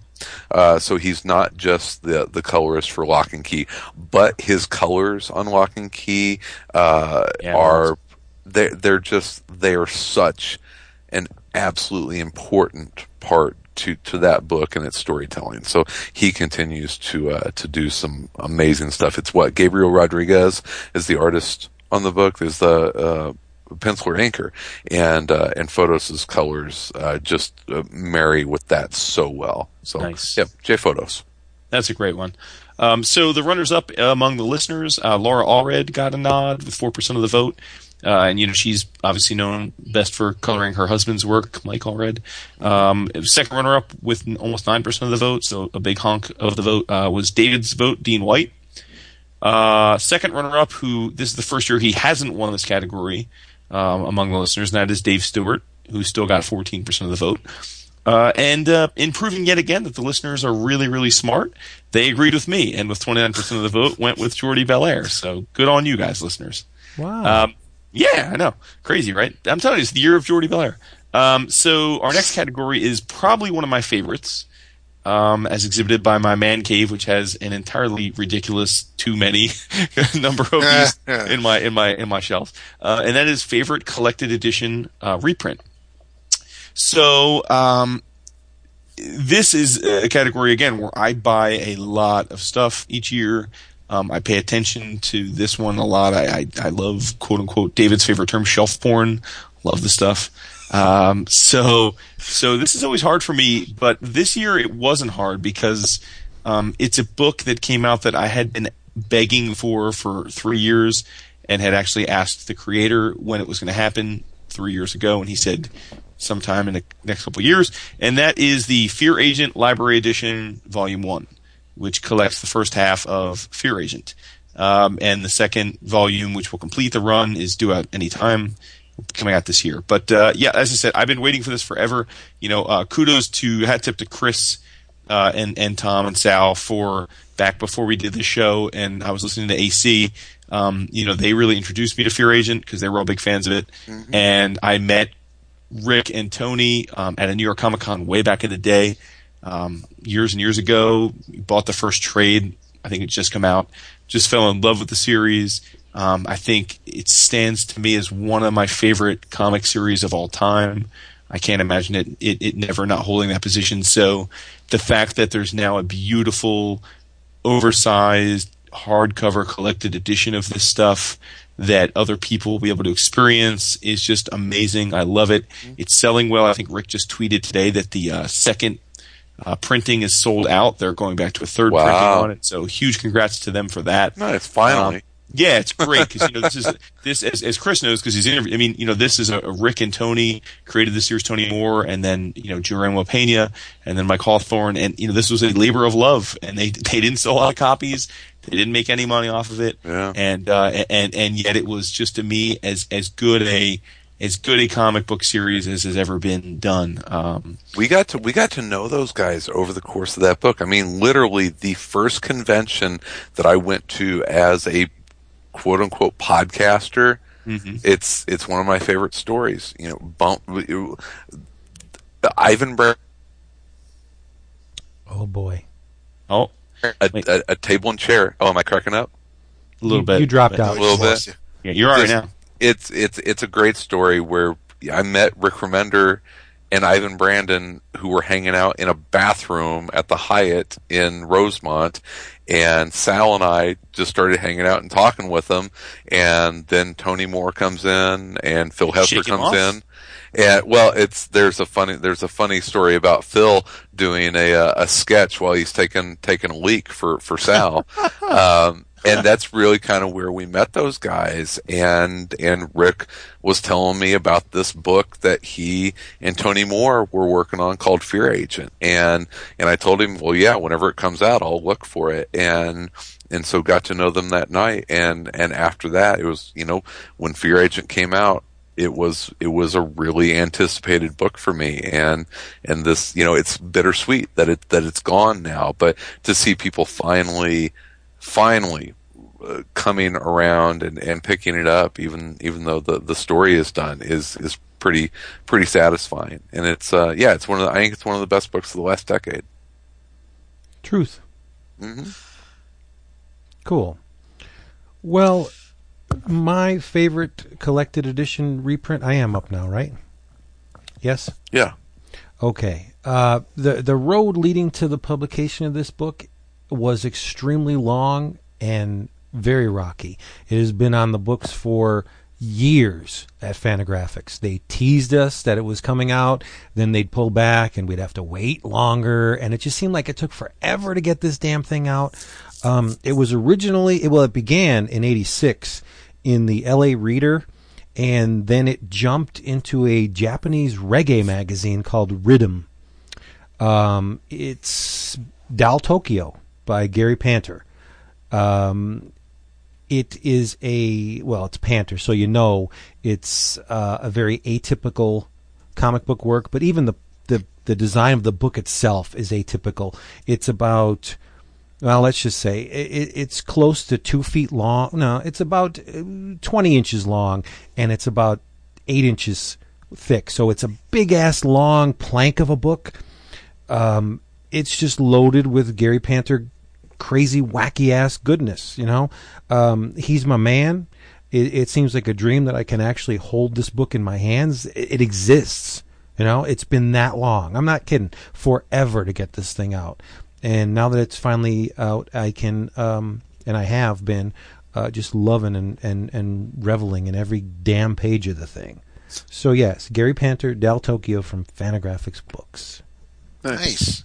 Mm-hmm. Uh, I owe you a big thank you, Mr. B, because you, uh, I had I had railed on the uh, Alien Collected Edition that yes. they that they reprinted and re-released, and uh, the coloring in it is just really bad. It it's like they took the art and um, let it soak in a muddy uh, puddle wow. for a few days, and and then and then made really bad photographs of it. It's just it's it's gross looking. Did they it's, use the original plates? Do you know? Could that be the reason why? I, I, don't I don't know. It's just like the worst example of bad marker rendering coloring from from the late seventies. It's uh I thought it ruined the Doug Wildey, Wildey book, the the Rio stuff. Mm-hmm. It's just that you know his stuff is so beautiful and the coloring in the reprints in there, blah. It's just uh, it makes me want to gag, and so I'm just like, man, this is like the worst Walt Simonson art I've ever seen. But then Vince picks me up over the holidays and sends me as my my big Christmas uh, gift from him the uh, Alien uh, original art edition, and I'm like, wow, okay, no, this is Simonson was was Simonson on this. The art in it is absolutely incredible. It is, I mean, it is everything that that IDW's artist editions are. Uh, it is it is absolutely phenomenal, and I will never read the colored version of it. I I will I will go back and I will pour over the the artist edition because the story is all there because it's like it's hand lettered so you can read the entire story. But his original art in this and seeing those original art boards is absolutely amazing, and it it it shows you what I was talking about with J Fotos. It it shows you how important a really good colorist is to a story mm-hmm. for their ability to not destroy the art of uh, of the person that, that that that brought it to that point. And man, the, if you have not, if this is a big warning out there, if you if you got the collected edition of of the Alien comics, the Archie Goodwin and Simonson, and and you didn't like it, go out invest in the artist edition if you can still get it because it is absolutely wonderful. It's fantastic. One of the best one of the best movie adaptations I've I've ever ever owned. It's so good. Bane says Respect. it's a revelation. it is. it is a revelation. My and it was and and I'm glad that I was able to, to sneak it in here because really it was one of the most enjoyable comics that I that I read this year. It was one of one of my you know like sit down and, and you close it and you're like okay yeah I'm I'm satisfied. That was that was an awesome experience. So I'm glad I was able to get it into my eleven o'clockers. Nice. Uh, mine is it was pretty much a no-brainer. Where I may have struggled on a few things, this was pretty much a uh, a non-issue. It was it, it was a given. Uh, it is the it's David Mazzucchelli's Daredevil Born Again Artist Edition. It it uh, it beats the Gil Kane Amazing Spider-Man Artist Edition on a technicality. Shut your mouth. It does, it does, but that's okay because Gil Kane will probably be my 2013 pick. But uh, it's uh, it it just it's when when the artist edition line was announced, it, it really was it wasn't something I thought I'd ever have in my library. But as soon as they announced this volume and that it would be complete with, with all seven issues, and uh, it was just I I had to have it, and the fact that when it was given to me, when I didn't even have to go looking for it, but but you know, mail issues aside, when when when Renee gave it to me uh, on a day where a lot of other things were going right, and it was just it was a great day. So I mean, there's a lot of personal reasons why this is my pick, but it is it's a story that you know to this day I'm still flabbergasted. I don't care how long you've been reading comics, but even even you know when when one of the guys from iFanboy says he hasn't read Daredevil Born Again, I just I don't get it. So it's one of those things where it's a story that I think people should, if, if you enjoy comic books, people should read. I, don't- I don't care whether you're a Daredevil fan or not. So it's it's a story that that's near and dear to me. It it uh, and in fact that I now have it oversized in in full black and white color reproductions of of Mazzucchelli's artwork is just it. I, I couldn't think of a better collection or, re, or, or literal reprint than than this book. Sweet. It's amazing. See, I didn't put it in my winners because I knew that you would. Aw, Uh-huh. Nice. We Well, get to be able to hear about it. the uh, th- this was a category again where the uh, the, the voters uh, echoed many of our own thoughts. Uh, runners up uh, were Nausicaa of the Valley of the Wind, which Yay. we didn't nominate, but Vince and I both gushed about. yeah, Um, you did. uh, King City, uh, which I just mentioned, uh, Brandon Graham's Triumph. Uh, the runner-up was, with 10% of the vote, was David Mazzucchelli's Daredevil Artist Edition, Dappy Dap. And the winner, with 19% of the vote, was the Fear Agent Library Edition, Volume 1. So, there you go. And last Nice. year, and last year, Last year was another artist edition, the Simonson Thor uh, artist edition, well deserved. The uh, only artist edition I currently own. So, wow, I, that surprises me. That's right. yep, Cool. Hey, I'm up. You are. Appropriately enough, I get the favorite humor book category. Um, there really wasn't any contenders for this. Uh, uh, it, it's this. Oh man, yes, there was. Mm, nah, th- this man's humor. If if William Burroughs is to believe that language is a virus, this man's humor infects you for days after you read his stuff. Um, the uh, writer artist is Michael Kupperman, and the book is Tales Designed to Thrizzle. Ah, yes. I, I will giggle for literally days after It's reading. it. very funny. Yeah, I'll just be like stupid snake and bacon. Like he, I'm, he he squeezes so much mileage out of a snake and a piece of bacon, and it's just the the the, the uh, scenarios are absurd. The humor is just. It, it's brilliant. It's simultaneously brilliant and incredibly stupid at the same time, and he just manages to to slam highbrow and lowbrow together in this beautiful book that it's it could not possibly come from anyone else. I love Tales Design to Thrizzle, and I'm glad that he put an issue out in 2012, which was number eight, so I can I can gush about it here. There you go. It's on comiXology. I will be picking it up soon. Oh, it's so silly. Oh my god, it's just th- there's a coloring book in in this issue. It's just Steven go, cracks go, up while he's go. talking about it. That's adorable.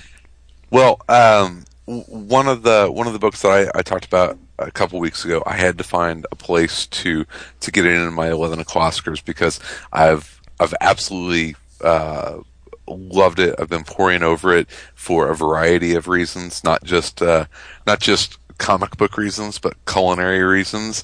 And then it occurred to me, it's a damn funny book. And so I'm like, yep, that's perfect. It's my favorite funny book of the year, and that's the uh, the Dirt Candy uh, cookbook that uh, Ryan Dun- Ah, Dunlavey yes. drew. Nice. And it, there, it is. It is a very, very funny book, and you guys know that all of all the stuff that Ryan works on, you know, comic book comics or action philosophers, are just knee slappingly funny. And uh, and Dirt Candy, uh, on top of being a really good vegetarian cookbook, very fun, very funny comic book. So yeah, that's my favorite humor book. That's awesome. Uh, mine is just because it, I think it complements the cartoon so very well. I, we giggled when we talked about the first few issues during, uh, around Thanksgiving and, and, and my pick is Adventure Time. It, it, the cartoon makes me laugh. The, uh, the, the comic book just, it emphasizes that it, it, I really do hear Finn and Jake and and and LSP, and uh, it's just the little things throughout the issue and and the little writings Oh, at the bottom of each page. It's just it's it really is a a uh, page rates aside. It is it, it it's good stuff. yeah, no doubt, no doubt. Um, You, Vince. for me, I mean, I, I think all you guys' stuff is everything you guys mentioned is really very funny too. So, but but I didn't really hesitate on this one because it's I think it was my vote last year too, um, and that's uh, Chew. Um, you, Ah. you know, it's just it's a book. Um, at some point, I'll see if David actually likes it because I gave him. Uh, I have the first three trades right here. I told you I love it, dude. Okay, all right. Um, but no, th- th- this it's just it's such a creative world. Um, you know, it's it's all these food related powers. You know, this year we really got to know uh, Antonelle, his who's Tony Chu, who's the protagonist, his uh, his sister, uh, and and Tony's a cibopath. You know, he eats things and uh, he can sort of see what's happened to them. Um, Antonelle, his sister, is a little different. She can eat something and then see its future. so, um, you know, she's she's sleeping with a dude. She thinks he's he's the one. So she post coital, she she takes a big chunk out of his shoulder and sees that they're not destined to be together. And meanwhile, he's like, "You fucking bitch! Why'd you just bite me?" You know, it's like just crazy shit like that. And and uh, you know, Maybe there's been a guy. bite that that set Exactly, and and there, there's like self fulfilling prophecy. There's there's a guy that that uh, terrorist that, that made weapons out of chocolate. And there's uh, there's just crazy shit. I mean, it's just it's just wacky. And, and again, Rob Guillory's style is very evocative of like the EC and the Mad Days. He would have fit in perfectly back then. So uh, I just I, every issue I read it in trade, and you know we get pretty regularly. They're they're really good about it. So we get you know we got two trades this year, and plus the the Poyo issue, and, and I just I adore them. It's uh it's pretty much replaced Fables and Walking Dead um, as the first trade that I'll like read when it comes into the DCBS shipment. Like it's the one that I always, if it's in the box, it's the thing I read first. So um, yeah, it gets my vote. Um, I, I, I, what what's the I'd rather read the goddamn newspaper than Walking Dead these days. So- no true that Yeah. true. Uh, it's inter- yeah, true, true, that's true. Kind of a kind of unfair to newspapers there, Vince. Yeah. Oh, my. So, so among the listeners, uh, with six percent of the vote, uh, a three-way, a two-way tie between Popeye, which I know Vince is a big fan of, Yeah, yeah. and, and Superman Family Adventures, which um, I have not read, but it's uh, I, I- I've heard good things about it. It's um, it's the latest in the long line of uh, Art and Franco books, recently canceled, but but I, I hear it's quite good, all ages book. Um, the second runner-up with seven percent of the vote was Archer and Armstrong, another book that uh, I know is held in very high regard by all of us. Um, I guess I didn't consider that a comedy book, which is why I wouldn't have thought to nominate it. But It's funny. yeah, clearly our listeners disagreed. Um, with 17% of the vote and just falling short of winning uh, Adventure Time, DAP's nominee. Uh, and the winner this year, as well as last year, so a repeat champion, uh, was Chew, uh, with 19% of the vote. So, congrats to Chew. Sweetness. Mm-hmm. Christopher. It is the favorite limited series category. Correct. I didn't have a hard time with this one at all. It was very easy for me. Uh, uh, from Vertigo, and it's uh, I'll talk about it a little bit later. Um, I came up on the show earlier this year, obviously. Uh, Spaceman from Brian Azzarello and uh, and the already aforementioned Eduardo Risso. Uh, great miniseries, which actually probably started in 2012, but wrapped up in 2000 or, or in started in 2011, wrapped up in 2012. Yeah. Um, yeah, uh, fantastic, uh, uh, dystopian future, uh, story about, uh, um, biogenetically engineered astro- astronauts that, uh, uh, with, of limited, uh, intelligence that, uh, uh, have had to reintegrate themselves into, into society in, and just a, a really bleak look at reality television and the 24 hour news cycle and climate change. And I can go on and on and on with all of the, the little touchstone uh, uh, subjects that, that Azzarello and Risso touched on in, uh, in, in this really, you know, back to their crime noir, um, um, uh, you know, kind of you know hotbed of, of of of stories that they're able to to really um, to really tell and, and and that you know that genre to to play in. Um, just a, a fantastic miniseries and one that uh, I think a lot of people overlooked, and I don't know if uh, if Vertigo really pushed the series maybe as much as they could have or should have in a, in a year that Vertigo was. McCarran uh, Berger got canned. well, I, I don't know. uh, No, well, I'm just kidding. no, she she left, but um, no, I think it was I think it was a it was a tough year to be uh, trying to promote uh, comic through Vertigo is what I was starting to see, and you know Azzarello and Risso coming off of off of a hundred bullets.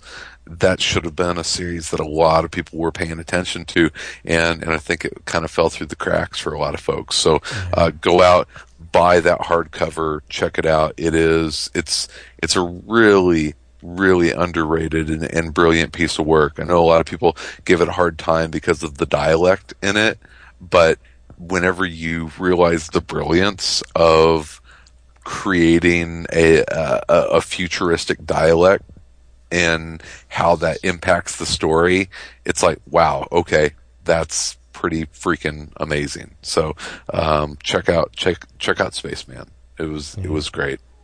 Maybe Vertigo should have put WTF on the covers. Maybe that would have sold the books. Yeah. I should have marketed it to my sister so she Ridiculous. uses the text. Hey. You got that. I got uh, probably the only actual real limited series I, I read this year, um, and that's Spider Man. It it was a you know Spiderman? Spider no Jewish Chris, Spider-Man? Chris No. stole your hyphen. yeah uh, lost my heart. The the uh, the Vince and I talked about it on on the road trip, which yeah, a few more weeks. Uh, where you You know said Spider-Man. You said you said I said Spider hyphen Men. no. You said Spi- you you said Spider. You made him Jewish. Stan made him Jewish. By the way, it's, It's- like three months from now, David. I know you like a couple weeks. That's no, pretty good. I said weeks In away. David I said time. weeks. I said a few weeks away. I didn't. I'm not saying like you know in, in 48 hours. I'm just Just saying couple. it's well, it's like We're- 12 we're- weeks away, but we're we're in February. We just gotta get through March All right, all and right. most of April. Uh, d- d- Don't don't push my mellow man. uh, What what it- what it- limited series was this? The Spider Amazing. Man. no, No. no, it's Spiderman? right. It's it's Arthur it's the meeting. It's the meeting of Peter Parker and Miles Morales, and and it was. I, I thought it was cleverly set up. The first issue um, may have been a, a rocky start, I guess, but but the, those remaining issues really uh, hit a note each time out, and and Pichelli's art was fantastic. I really have no problem with um with the meeting of these two universes. Uh, I'm interested to see where it's going. I do believe there will be a follow up or a sequel, uh, but no, th- this was one of I I, I really couldn't say uh, Children's Crusade or. I, I haven't finished Avengers versus X Men, so there are just some a lot of things just fall away just because. But but this was one limited series where I read and and really enjoyed each month. So uh, yeah, Spider Man. Nice. nice. Um, I'm going to keep it short and sweet. Uh, I voted for uh, Sean Murphy's Vertigo series, Punk Rock Jesus. Um, I talked about it at length, what, two or three episodes ago, so I won't uh, rehash other than just say it's uh, I, I, it was well executed. Uh, and uh, you know, the only thing I'll say about it is that it's funny. I, I see a lot of other people talking about the series, and, and I'm like making reference to Sean Murphy becoming a writer, and uh, it just kind of cracks me up because he, you know, as we all know, he he actually got to start doing his own OGN in off road, and then became you know well renowned as a penciler, uh, uh, illustrator for for a bunch of DC works, and, and has gone back to writing. But he's he's he's started his career as a writer, so this is not new. This is not new news for him. But uh, it's I, I enjoyed the series immensely, and uh, and like I said, if if you want to hear more, give a listen to uh, go back to our archives and give a listen. Cool. My initial reaction was to go with uh, Howie Chaykin's Black Kiss 2 for this. Mm-hmm. Yeah, and um, despite the uh, the uh, commentary on the film industry, it's um, a great read and lots of uh, TNA and and and disgusting violence. But I, I, it didn't it didn't take root. I was sitting there and I'm I'm thinking Yeah, about I- it. I'm mulling it over. and I looked at a stack, and on top of the the stack was the fourth issue of this miniseries. Uh, so I am cheating a little bit in this. I'm I'm this is my winner based on four fifths of the miniseries because the fifth issue has yet to be published. I went with James Stokoe's Godzilla Half Century War because um, nothing wowed me, uh, at least as far as miniseries, wowed me like this book. Uh, the the chance to see James Stokoe draw uh, Hedorah, my favorite kaiju, the smog monster, uh, huge swaths of gorgeously detailed destruction, delicious cityscapes. Every one, well, most of the uh, the big bads in the Godzilla family. It was just an amazing series. I can't wait to see how it wraps up. Uh, artistically, there was really nothing out there like it this year. Just an amazing, amazing miniseries from IDW. Um, James Stokoe, big winner for me. Nice. Yeah, Cool. Um, the uh, the listeners agree with a lot of our, our choices. Um, uh, runners up, six percent of the vote uh, tie with Rocketeer, Cargo of Doom, and Before Watchmen, Minutemen. Um, second place tie uh, would be would be Arthur Spitterman, just like David chose.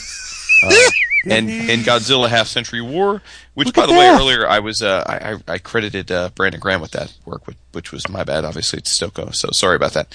Uh, and then the the winner, although it was a it was a it was not a majority, it was a plurality with 11 percent of the vote. Uh, Punk Rock Jesus. Um, so last year's winner was Criminal Last of the Innocents by uh, Brubaker and Phillips. That's really so, good. Yep. Yeah, yeah. So uh, there you go. So let's That's let's a, hit it. that's another that's another great collected edition this year was the Criminal um, Super Duper Volume Two. hmm Super duper. Yeah, that's all right. All right, David. This is one of the tough ones. This is one of the. This is Yeah. your baby, dude. I set it up so you go first. It's your I, baby. s- I see that. See, this takes care of me.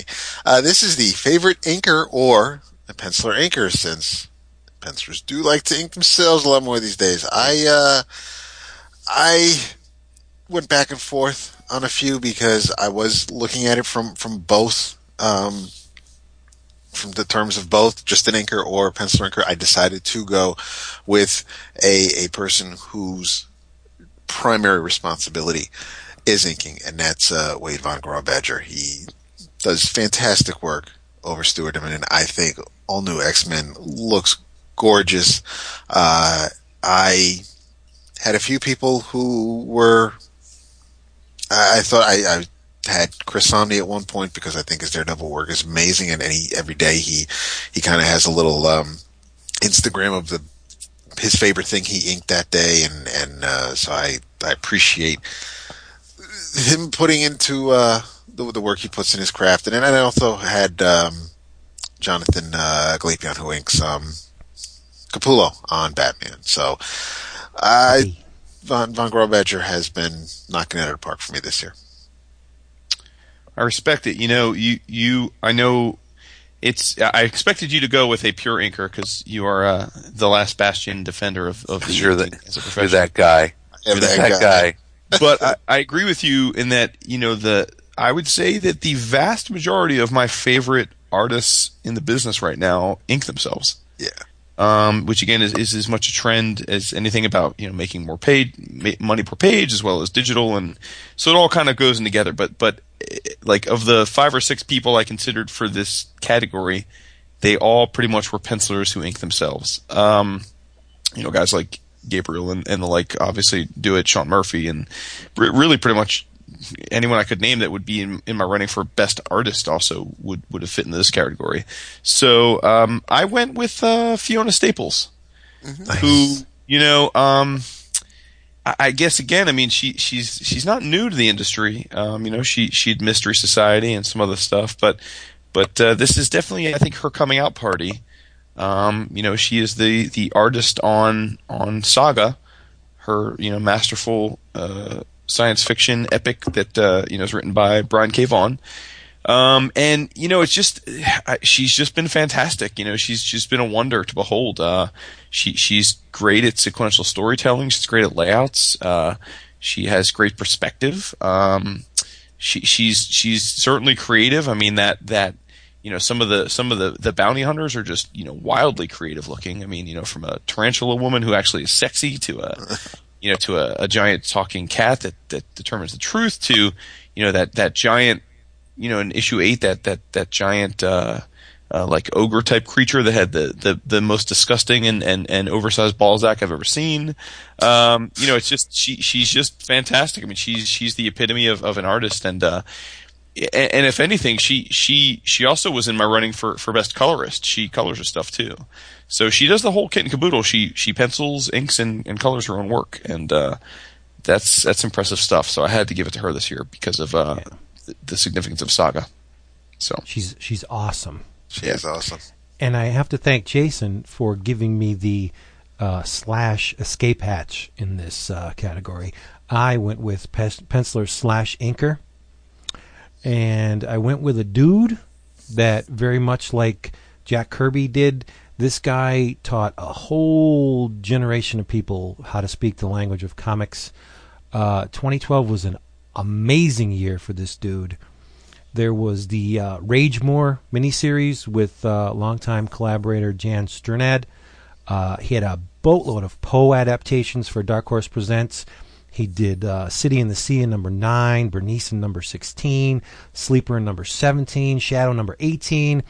The uh, He was neck and neck with the winner of my favorite one shot with his Conqueror Worm uh, for Dark Horse. Plus, he had an amazing retrospective uh, published, the Creepy Presents hardcover of all his Warren, well, most of his Warren work. I'm talking about Richard Corbin. Just an astounding year for Richard, and you got to represent the dude. Changed comics in his wake. Uh, again, just like Jack did. Uh, I think he's a fantastic talent. And uh, hey, if Moebius says he's a genius, you better listen. Right? there you go. So I went with Richard Corbin. Love him. Rich, Richard Corbin is good. Yeah. Um, for me, this boy is this a hard category.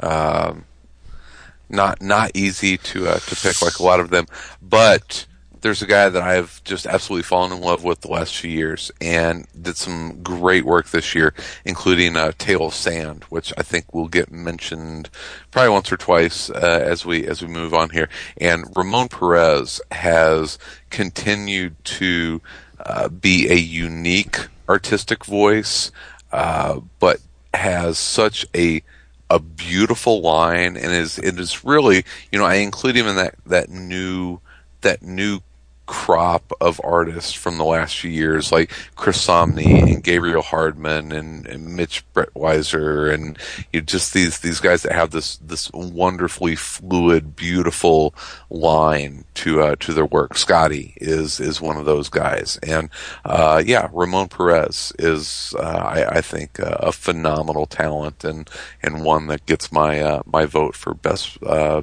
penciler inker combo guy. nice. Oh, his uh, his uh, sorry, his uh, Warlord of Mars stuff this year was Yeah, it was really good. gorgeous. Really, really Absolutely good. gorgeous. Yep. Ladies and gentlemen, Huh? And Vince is opening up his third beer. We can keep count of how many beers Vince is drinking. Um, so the the listeners uh, with uh, the second runners up tie, we had David Aja, uh, who made a triumphant return this year in Hawkeye, uh, and Rafael Albuquerque, who continues to do amazing things on American Vampire. Uh, and I believe was my winner of that category of this category last year.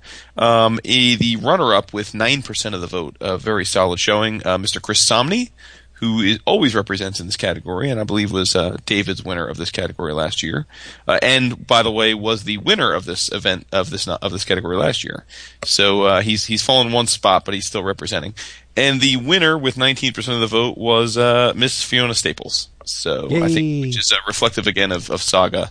You know, it's kind of like one of those. It's like Oscar night when. Uh, you know, you kind of get the sense early on that that uh, you know a, a, a movie starts winning a couple early categories. You realize it's going to be a big night for him. I think uh, as we as we get into the nitty gritty here, we're going to see that Saga had a big night. So, Yeah.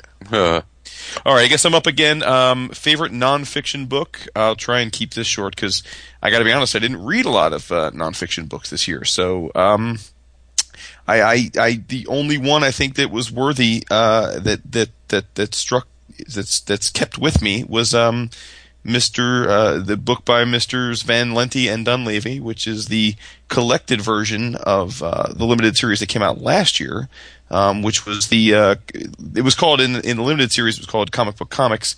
In the collected edition this year, it was called the Comic Book History of Comics, and it is their uh, wonderfully funny poignant and accurate depiction of the history of this industry that we love probably a little too much. So I uh, I had to hand it to them. Cool. My favorite nonfiction book was We need we Wi- need to ta- we need we need to tag team on this. Yes. Uh, a- a large retrospective of all of the beats in this legendary creator's career. It's beautifully published. It's thick as hell. It's gorgeous. Said. It's filthy. Uh, it's It's not that um, filthy. It's kind of it- filthy. It's pretty It's filthy. not yeah. that. And no, it's not that filthy. This is the last chapter. That's all you need, brother. Um, uh, and like I said, one of the, uh, I would say, well, yeah, let's not, no hyperbole. Comics' greatest draftsman. Yeah, I think so.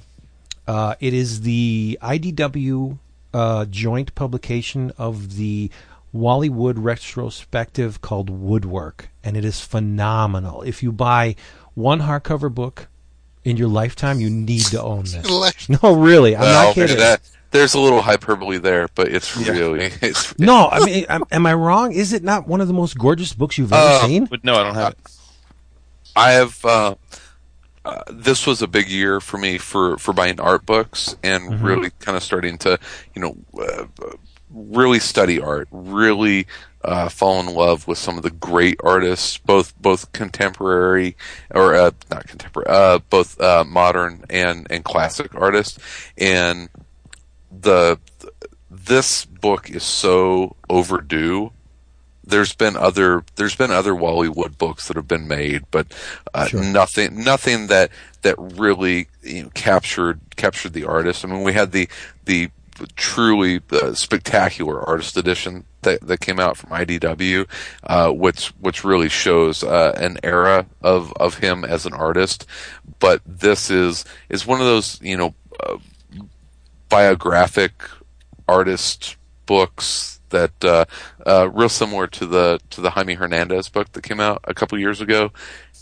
It is it's the story of Wally Wood as told through his art, and you get to see every phase of what the man did from his um, from his superhero work, his EC work, uh, all the way to when he was just kind of trying. You know, it's uh, the, God, the Prince Valiant stuff. The, the, the to to when he was just kind of hanging on and trying to to scratch out a living as as his eyesight was failing on him, and and and kind of the depths that that he had to fall to. Um, you get to see his work with Jack Kirby, which is is worth it right there alone to see the Skymaster stuff. Um, his, his strip. Yeah. oh god, his his strip work. It, it the man was such an absolutely amazing artist that that does not get um, he doesn't get talked about in the in the same in the same rare air that that um, you know Neal Adams does, which is um, which is a mistake. He's amazing, and this this book is is totally what you can get get it at at in stock or or Amazon or wherever you want to. Totally worth it. Um, but as I was talking with Andy Tom, and he's just like, um, yeah, I didn't want to, I didn't want to, you know, drop that much money on a book that I, I couldn't have uh, on the shelf in case my my kids got it. Yeah, there's there's some porn in it, so just Some yeah, gorgeous porn. yeah, there's there's porn in it. It's a fitting tribute to the the the uh, the magnitude of his his uh, his legend, and it's it's it's all there. The uh, and as far as Neal Adams goes, Wally Wood left him in his dust. And I love Neal Adams, but Wally is just superb. Oh God, yeah, as a draftsman, he's Yeah. amazing. He's amazing. All right, let's move this train. Okay. Um, I'm, I'm Oh, oh, sorry, real quick. They are they are going to reprint all the Cannon stuff, so be on the lookout. For, be on the lookout for that. That's so cool. That's No, that's dirty too. Love That it. is. I know. It's like, dude, shut up. uh, I, I'm cheating, but that's because I, I, I couldn't pick comic book comics again this year, and I'm going with uh, Marvel Comics: The Untold Story. It's not not a comic awesome, book, dude. but It's it's, awesome, still though. still history, still about comics. So yeah, there you go. Yeah.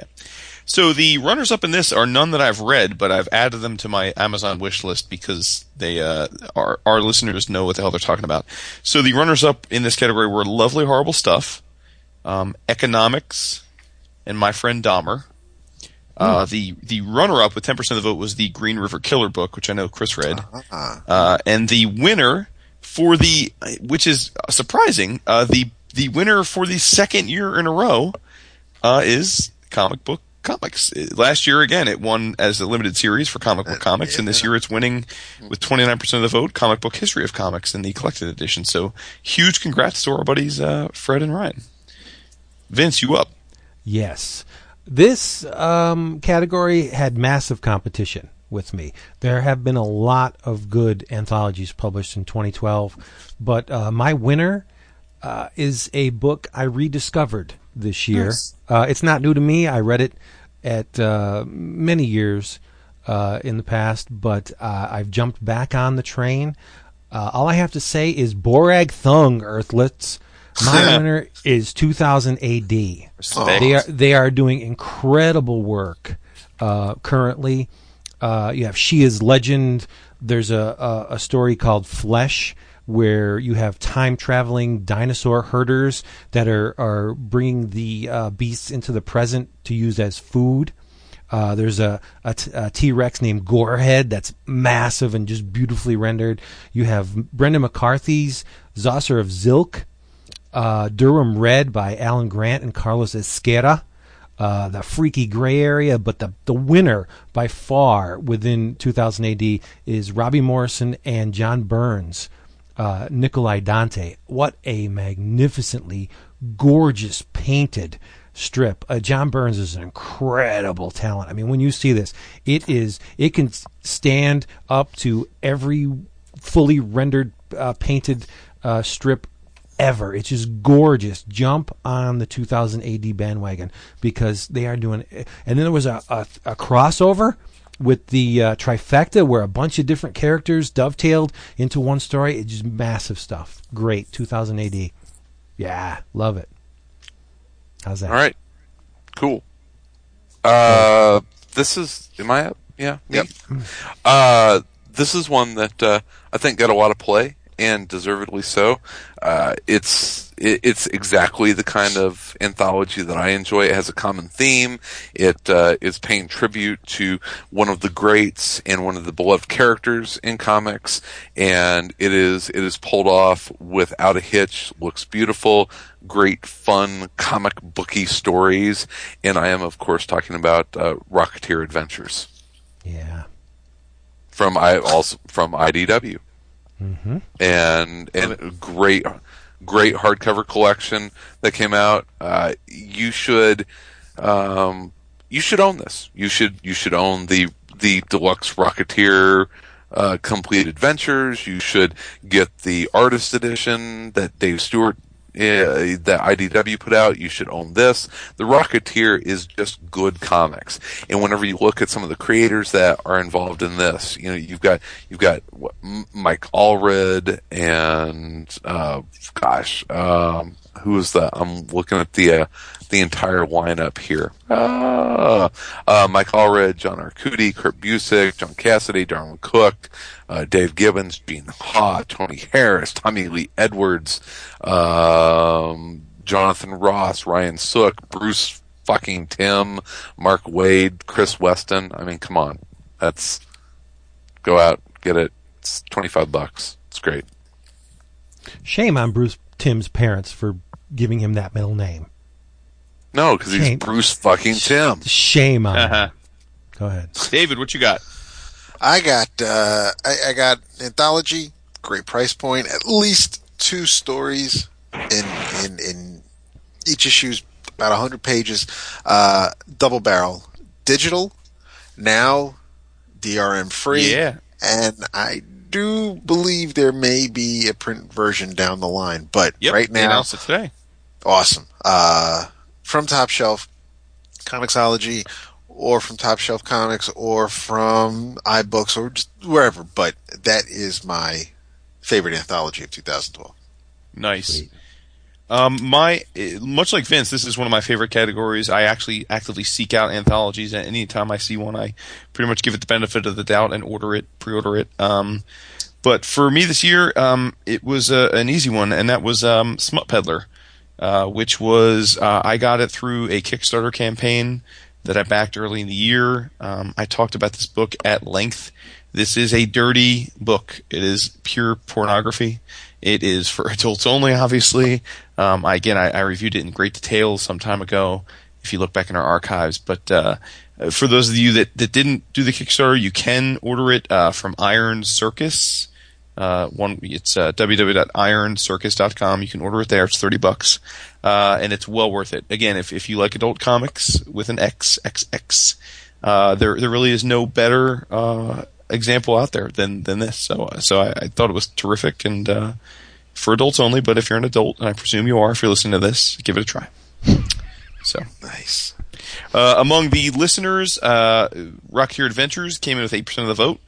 Uh, agreeing with Chris, uh, with 10% of the vote, uh, Low Concept 2, our, our own anthology, well, inspired by our show. I shouldn't say our own. It's really, uh, it's really John and Slurmo's, uh, baby, but, but, uh, but it is, uh, I guess, has our namesake. Um, a tie for first, uh, for, for first run up, which would be, uh, one we didn't mention, Joe Kubert Presents, um, which, if I'm being honest, uh, again, I don't want to sort of uh, second guess the the readership, but I think that's as much an homage to Joe Kubert's passing as it is the specific work. Uh, and 2000 AD was the uh, was tied with it, uh, so kudos to that. And uh, a winner with 15% of the vote, uh, Dark Horse Presents. So there you go. surprisingly. yeah, yeah, DHP. Oh, Um, good and lo- stuff in there. yeah, and and um and for those wondering, Low Concept uh, won last year with 25% of the vote, so it's making a, a back-to-back appearance. Look at that. Christoph. Uh, this is uh, an easy one for me. It is favorite web comic, and uh, uh, it, it's one that we're all aware of. I don't read a whole lot of web comics. I usually wait for them to become collected in paper form, and then and then and then uh, uh, distributed digitally where I can buy them. No, um, uh, I'm I'm at the curling club this this week, and uh, in the locker room, it just just gotten done playing, and uh, one of the guys walks from around the corner wearing a Battle Pug shirt, and I'm just like, "You're wearing a Battle Pug shirt?" And he's like, "Yes, I am." I'm like, "Where did you get that?" He's like, "I bought it from Mike Norton at a comic book convention." I'm like, "That is awesome," and. uh and so I just thought that was a very interesting story where my two world, my curling and comic book worlds were colliding and uh, because of Battle Pug. So that is uh, once again my favorite uh, web comic, and I got to uh, I I got to touch Mike Norton's Eisner Oh, that he won for for for deservedly so for for Battle Pug. that's Awesome. awesome. So yeah, I touched it. It was great. Uh, for me again this year, and, and, and mostly because things actually happened, especially for Gary. That this was a very big year for him. But I'm going with Menage a Three again. Yeah. I love it. I thought you were talking about the wine. I saw that on the on the. I thought I saw that on the uh, the ballot. I thought you were talking about wine again. ah, nice. Uh, for me, uh, this was uh, one that I discovered very late in the year, but but have, have devoured it since, and that is uh, Mr. Greg Rucka's Lady Sabre and the Pirates of the Ineffable Aether, which is a long word, and the website doesn't do him any favors in terms of SEO. yeah, uh, so so I, I you really have to be looking for this, but it's uh, www.ineffable Aether, A E T H E R dot com. But it is uh, it's a a high adventure swashbuckling uh, f- uh, airborne pirate adventure that he he puts Sci-fi. out. That's not really sci-fi. I mean, it's more Little like bit. yeah, a little bit. I mean, but it's more like swords and I guess there's a little bit of a steampunk thing to it, but it's more like swords and, and and adventure. I mean, and and if you go to the website, I mean, the thing that really locked me in and I knew I would love it is that he actually references Zaphod Beeblebrox's um, eh, when he's describing his own work. So uh, it's just terrific. It comes out twice a month, uh, twice a week, Mondays and Thursdays, and uh, it's it's amazing. It's it's beautiful. Uh, as I said, it's very uh, the art is very Howard Chaykin esque. Uh, and yeah, I, I, I really have enjoyed it in the last month since I discovered it. So it gets my my nod. I had to deliberate just a tiny bit in this one. I was going to go with Michael DeForge's Ant comic, and then I thought about Oglaf.com, that that deliciously dirty. Yeah, that, uh, that's what I had you down for voting for. But yeah, see yeah, but I didn't. I didn't. Uh, I went with the genius of the group, um, and I would seriously kill for a, a single smoldering ember of this man's creative fire. Uh, I'm talking about Tom Scioli. Um, and his uh, what started as American Barbarian and still Ambarb, um, but he has since um, he went from a somewhat traditional approach with American Barbarian, uh, traditional as far as as Tom Scioli is concerned, and then he has been very quickly uh, progressing into this more experimental, instinct-driven method of making comics. The Final Frontier was was really more experimental, and now with this Satan Soldier thing he's got going on, it, the whole Rumpleforth Rumple foreskin thing just made me laugh. Uh, I, I love Tom Scioli. I love what he does on the web. Uh, obviously, more than everyone else. Yes, So there you go. obviously. Fair enough. Uh, well, look, I mean, um, uh, the runners-up among the listeners, uh, uh, one that that uh, I think is probably very popular, probably transcends the uh, the, the the comics world, which is XKCD. Um, I don't know that we've ever talked about it, but I know it's it's wildly popular. It's popular outside of I like. don't know what that. You don't? Yeah, oh, you it's do. it's yeah, I think you do. you're crackly this. We'll tell you later. Uh, and tied with that is our own buddy Julian Lytle's Ants, which uh, I always feel weird because I love Ants and I read it all the time, and I, I always feel like it's like I, I could vote for it every year because I do love it. Uh, and it's my it's also our our buddy, but I didn't vote for it this year. I will say that uh, for those that aren't familiar with Julian's work, he just this week started a new uh, arc. He his last arc was like a, a year long arc. He just started a new arc where basically the two main characters are about to do battle with the Black Illuminati, uh, which is pretty hilarious. So I would say this is a great jumping on point if you're inclined to do that. Um, the runners up was a two way tie uh, between uh, Lady Sabre and the uh, Pirates of the Ineffable Aether as well as uh, Insufferable, which is Mark Waid's um, uh, creator-owned uh, work that you can find on Thrillbent.com. And the winner for the second year in a row with 20% of the vote is Mr. Mike Norton's Battle Pug, the Eisner Award-winning uh, Battle Pug. So What would Wade do without the prefix? I don't know, but uh, people really couldn't probably hear you say that because you were crackly. So David, what's up? Okay, uh, I will go ahead and let you all know my favorite crime mystery book is, well, really the only one that stuck with me throughout uh, the rest of the year. Parker the Score by Darwyn Cooke. And, and actually, my notes just say mic drop. I, I can't say any, anything else about. I mean, it's it's just it was great. It it was a a perfect little one little book that was uh, even physically, but it it's just it it's fantastic. It was, it was a great story, great adaptation, great art. I couldn't ask for more. Uh, you're not going to get any argument from me there.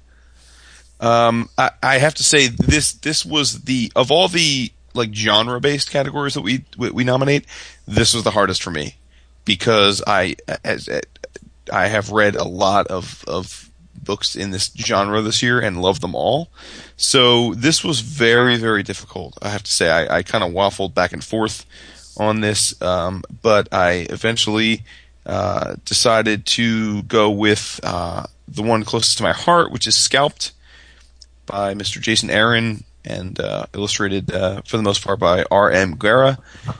Uh, and simply put, I mean, Scalped ended this year, so I, you know, this is the last time I can I can pay homage to Scalped. I believe it has been in some way, shape, or form on every one of my eleven o'clock ballots. Uh, I think, if I'm not mistaken, it was my comic of the year last year, and uh, may have been my comic of the year before. But it's certainly one of my favorite books that's come out this year.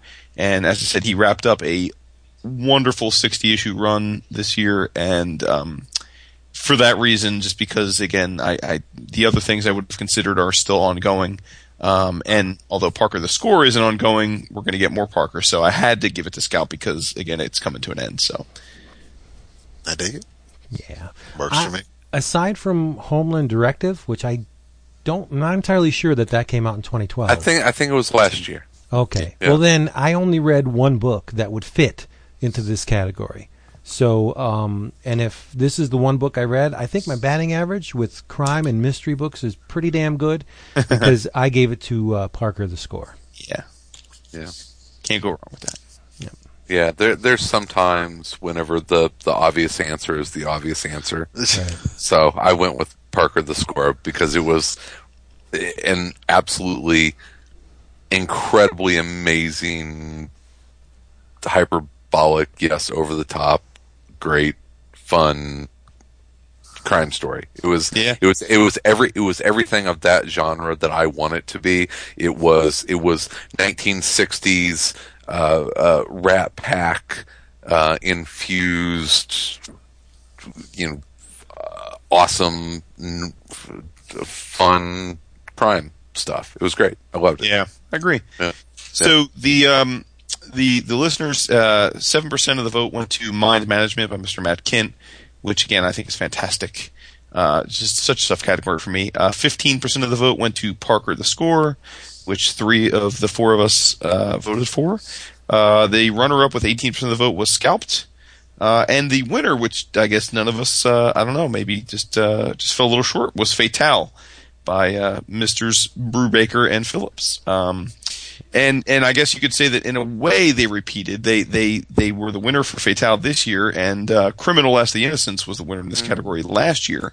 So Brubaker and Phillips are repeated, although they're repeated with a different comic. Yeah. So.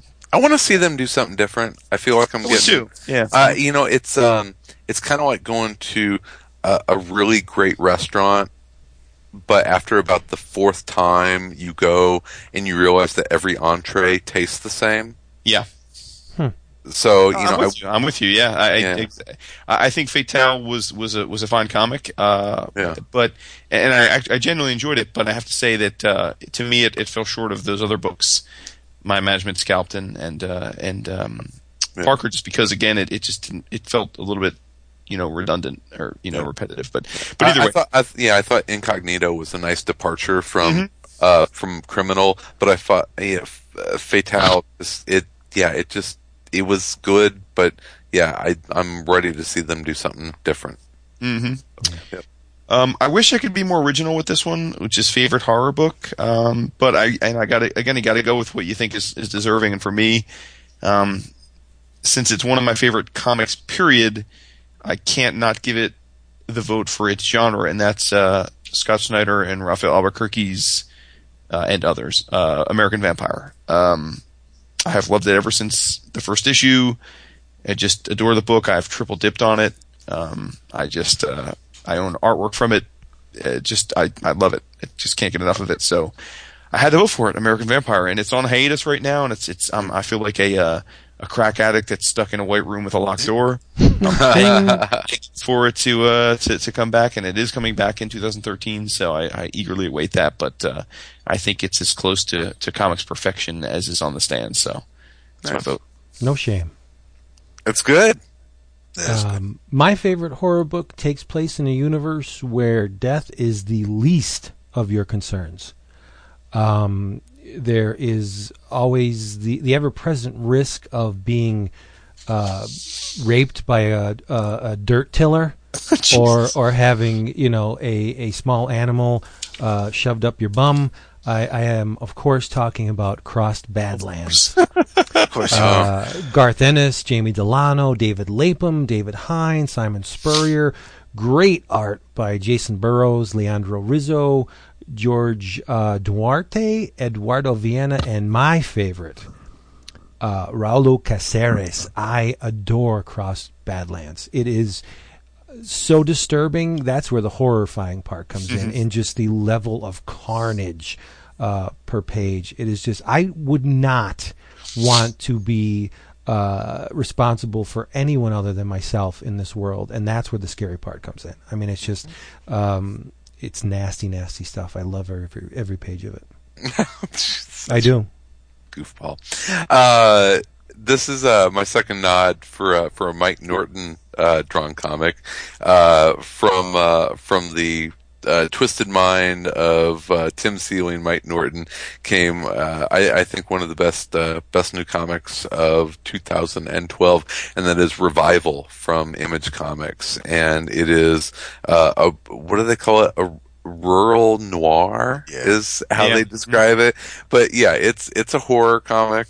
It's a funny horror comic. If you're like an Evil Dead 2 fan, you'll probably enjoy the hell out of Revival. Uh, it's uh, uh, it is set in Tim and Steve Seeley's hometown, so it's very authentic in its in its setting, and uh, and about uh, about a town where uh, dead people come back, and um, uh, not as zombies, but as them, and um, and and death is elusive, and there are creepy ghost creatures running around, and it focuses on the media and uh, uh, a lot of of you know the modern social uh, you know social media as as well as uh, as this uh, great upper Midwest horror story. So revival is is a book that uh, that I that I hope uh, I hope people are reading because uh, wouldn't surprise me if uh, if you see it in uh, in in other media at some point. It's got that kind of appeal to it. Very cool.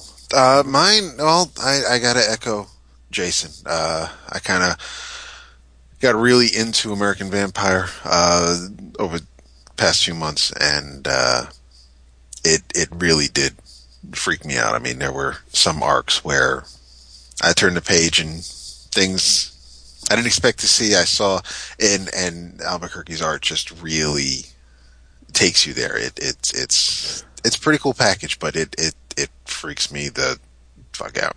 Mm-hmm. They No throw doubt. kids into wood chippers in that book. So, uh, I think not. Probably the only time it's getting mentioned tonight, uh, other than our joke earlier, um, the third runner-up in the listener category with nine percent of the vote was The Walking Dead, which uh, it seems like a long time ago that it was, you know, pretty much a universal pick. I'm pretty much sure it's- it ran away with this category two years ago. Um, there was a tie for second runner-up between American Vampire and Revival, two of our nominees. Uh, in second place, um, which I believe David you were considering for a while, but Yeah. changed. Uh, Rachel Rising by Mr. Yes. Terry Moore. Yeah. Uh, and the winner, um, which is again another book that I know Chris and I in particular hold near and dear to our hearts, but uh, I guess didn't make the cut this year for us, but did for the audience. The winner is Locke and Key with 18% of the vote. Um, so yeah, and and the Yeah. winner last year was Animal Man um, with 17% of the vote. So it's a definitely a diverse category. It, I have uh, a I have a feeling uh, Locke and Key will come back next year on our on our votes because they're it's the end game, so it's the last the last. yeah, I was going to uh, say, I, right. I mean, right. Not to get too far into it, but I agree with you. I think the reason I didn't consider it this year is not to say that Locke and Key wasn't great, but I, I just this was the penultimate chapter. Yeah. In, and and we we're getting the finale this coming this year, which which I think will be amazing. So Yeah, and, Omega. Rach- and and and Rachel Rising, it's it's fantastic. The no Yeah. no yeah no problem agreeing with that. It's great. Vincenzo. Look at this. I'm up for favorite original graphic novel. Yeah, you A are. lot of strong contenders in this category for me. This this one took me the most time um, to uh, come to a conclusion. The uh, forerunner, right to the very end, was Chris Ware's Building Stories, an incredible achievement. But in the end, I went with the book that uh, touched me um, in all the right places, both uh, emotionally and I would like to say spiritually. I chose Krishna, A Journey Within by uh, Abhishek Singh, published by Image Comics. If you want to hear more about it, go two episodes back.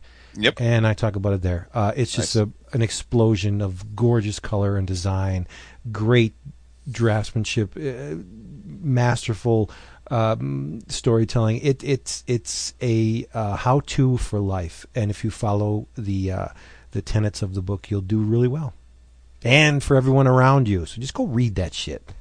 How about that? It doesn't have a breast in a bag though, so it's not as good as Cross. Damn it. Go ahead. Right. Um, yeah, my the, it, this is always such a such a hard category because there's great great OGNs that come out, and I'm sure we've all forgotten a hundred great ones, or or we'll come back to and and find uh, new to you category winners uh, in in in years in the future. Uh, my favorite OGN from this year is from a, a long time uh, EOC favorite and and a guy that's going to pop up uh, in categories later on tonight. Uh, the Underwater Welder by Jeff Lemire was was my favorite OGN this year. It was just a, an absolutely gripping and uh, emotionally vibrant uh, book. It's it it did what Jeff is so good at, and that is um, finding this this isolation of a character and and focusing on that and drawing you into their world. And whether you like them or not you become very compassionate to uh, to, to their mindset and where they are. And uh, yeah he just he does that that sparse um, desperation so so well. And then you then you mix in his um, really atmospheric inky art style that is absolutely unique um, and and I just uh, I, I adore every time I open up one of his one of his books and and and see how he expresses himself as an artist and uh, and uh, just uh, it blows me away that he has been able to find the commercial success that he has because uh, he's a unique voice and that doesn't always happen. So Underwater Welder, my my OGN of the year. Nice. Uh, I uh, I'm going back to uh, Parker. The score. Yeah, you are. It's just it, it's and it won't be the last time tonight. It uh, it it kills me that that you know I have to wait. I, I got to the end of the Hunter, and you know, coming in 2011, I was like, crap. And then you get to the end of the outfit, and and again, and and now here we are, and I have to wait for the next book. But it is so worth it, and and I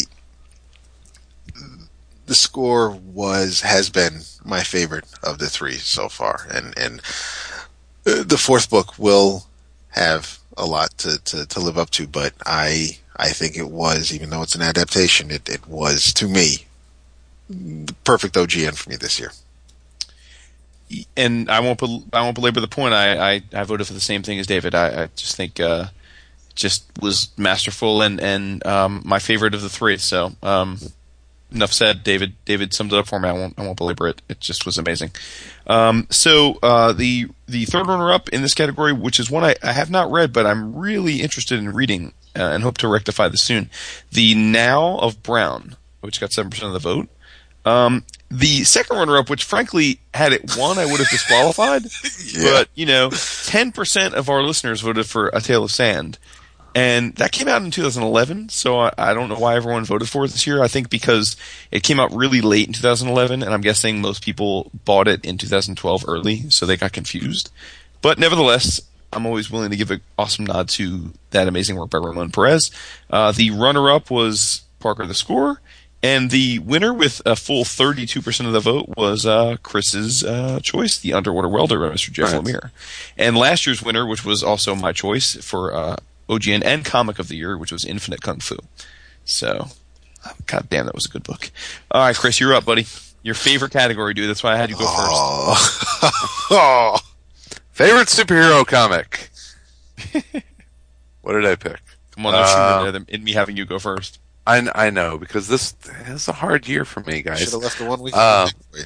Um, fa- what, what, where is my what, what did I do? Favorite? Which one is it? There it is. Okay, okay. I did not pick Amazing. Oh yeah, no, I picked one that I liked. good. Um, yeah, I guess he's a, I, gue- I guess he's a superhero. I pretty I pretty much stopped reading Marvel and DC this year um, because I just wasn't being entertained. But people told me that Winter Soldier was really good. I'm like, eh, okay, I'll give it a try. It was really good. I liked it. I'm glad you listen to people. And, and Yeah, co-hosts, yeah. But that's all right. Um, so I read it. I read it, and it's it's my favorite superhero book. So that's that's what I'm that's what I'm sticking with. That's hot.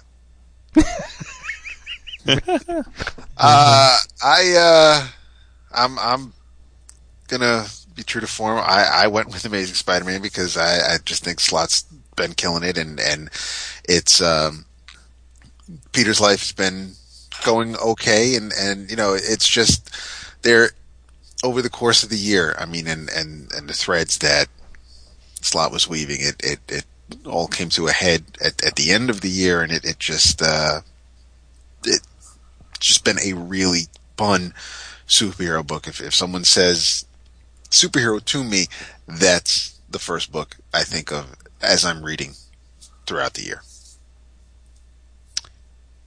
I went with one of the only one of only two DC books that I'm continuing to read on a monthly basis, and that is Wonder Woman by uh, Brian Azzarello and uh, Cliff Chiang. Uh, it is we we've we've reviewed this book I think at least on two episodes in depth. Um, so I, I won't go too much into it, but I just think that they have told a they've taken a Wonder Woman and, and made her really interesting, given her a different spin. Um, you know, they've incorporated a lot of the classic Greek mythology, but did it in really interesting ways. They've modernized it.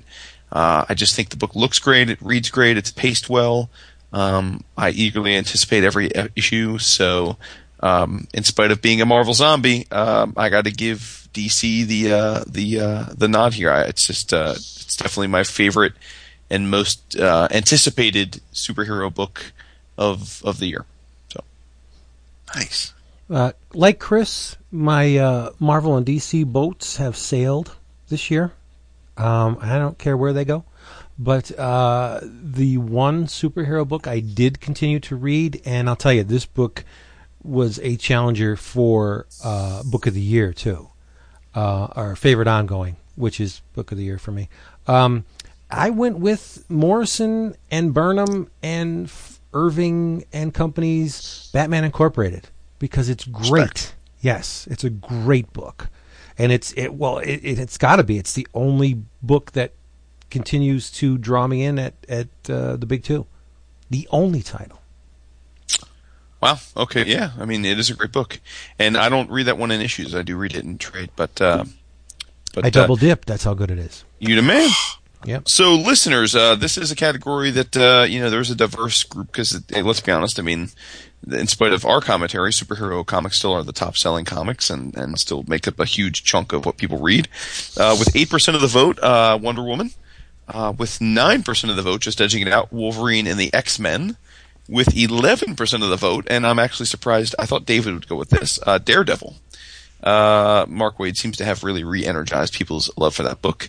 And with 29% of the vote and another repeat champion from last year would be uh, Messieurs Scott Snyder and Greg Capullo's Batman, which is the other DC book that I buy on a monthly basis. So, uh, kudos. Nice.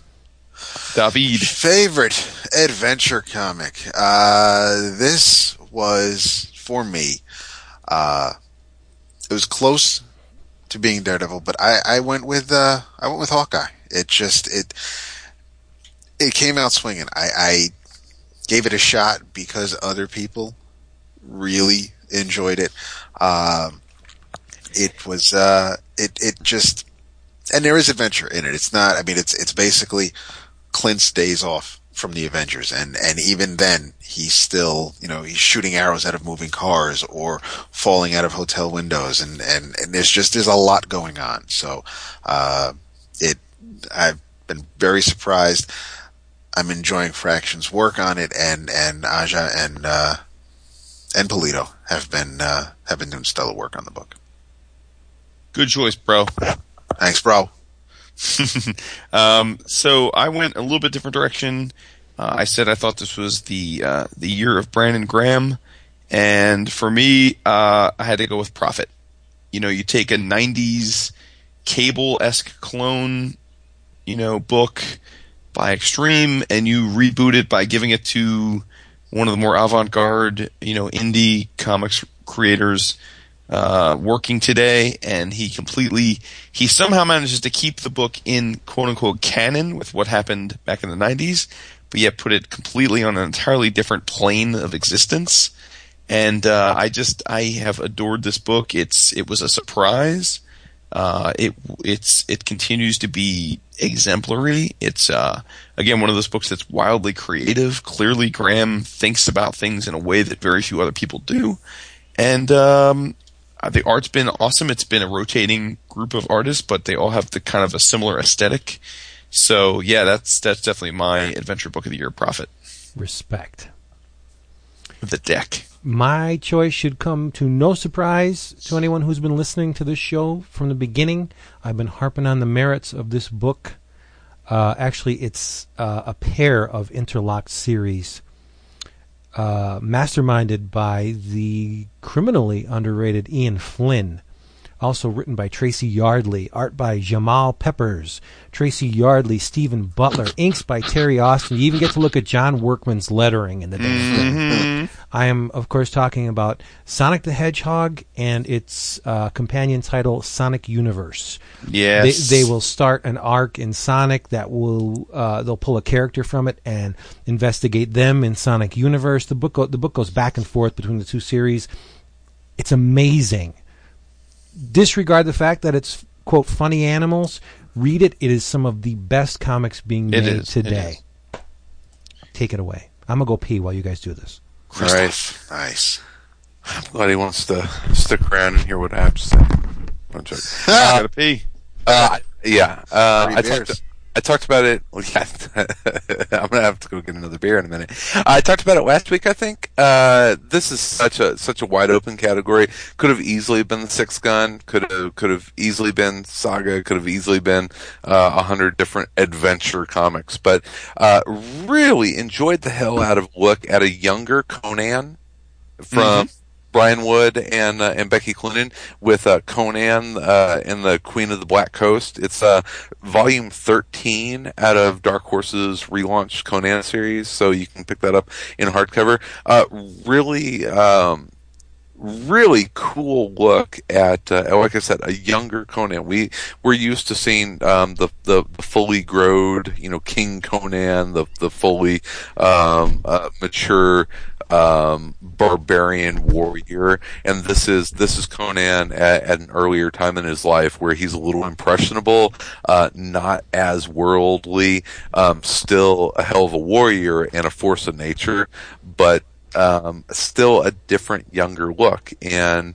uh, absolutely uh, enjoyed the heck out of it. I know um, um, some folks didn't necessarily like Becky Cloonan's character design because it wasn't the big hulking Conan, the you know the Frazetta um, uh, ideal that we've that we've come to know, the the Schwarzenegger depiction of Conan. It was a a, a much more, uh, I guess, like you know. Um, trim, you know, almost lithe uh, depiction of the character. But he's a younger, he's a younger guy. He's in his probably in his early twenties, and uh, and I like the kind of young and dumb uh, Conan that's there. He's still learning. And uh, yeah, so uh, so Conan and the Queen of the Black Coast from Dark Horse was my favorite adventure comic. Very easily could have been uh, my favorite ongoing as well. Nice. Nice. Uh, go ahead.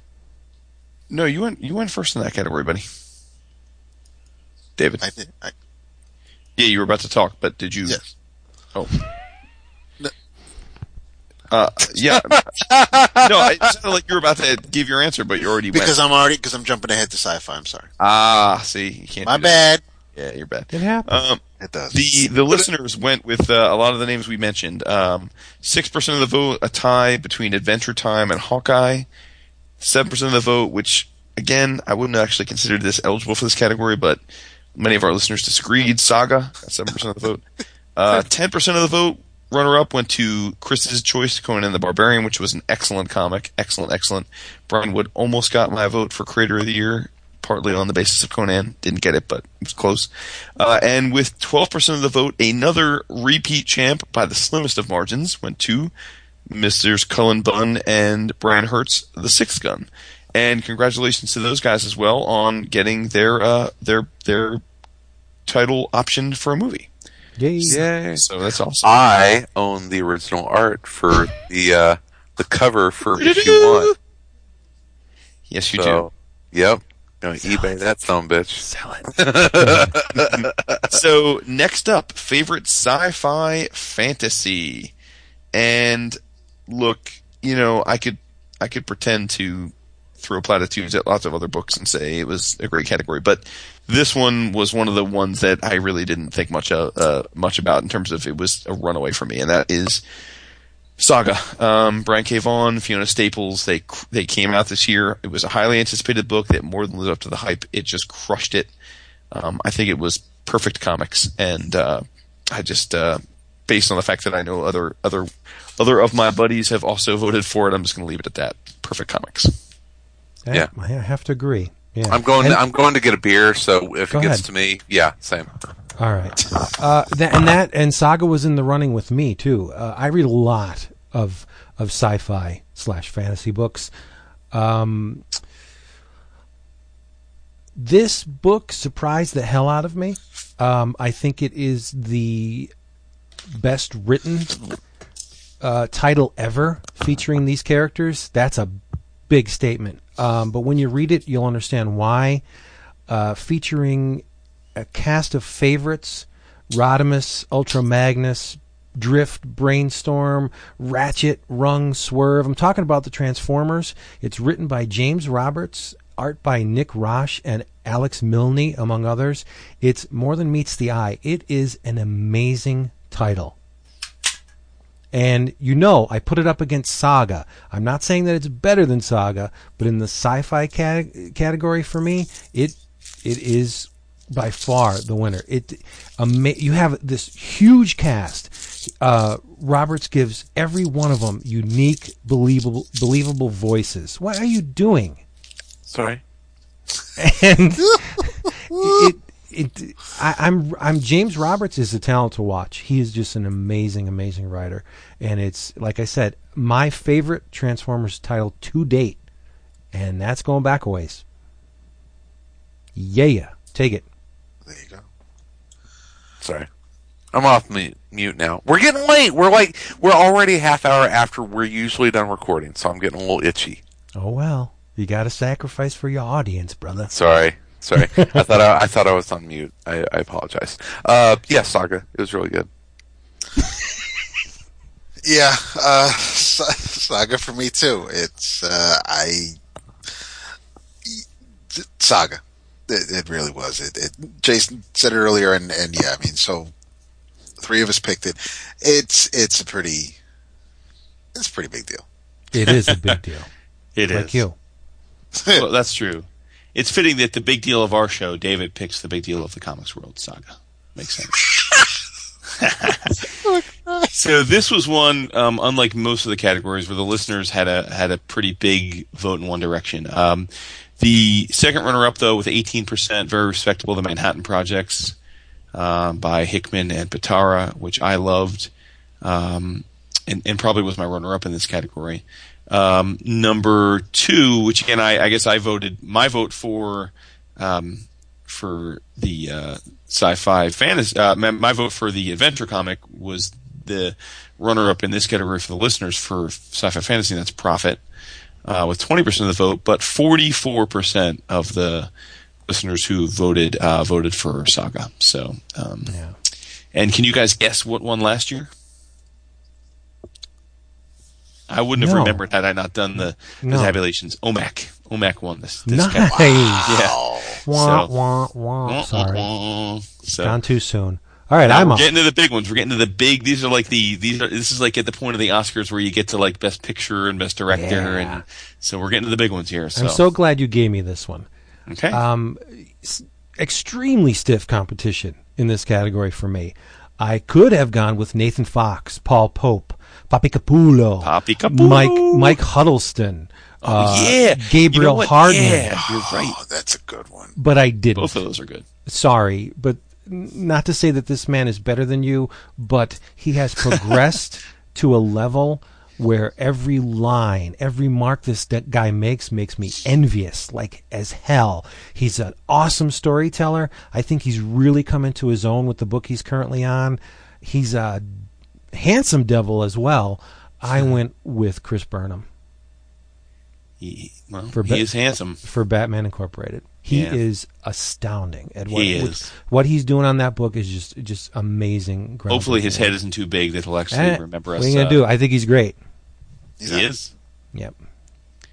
Now, Chris might still be using the little boy's room.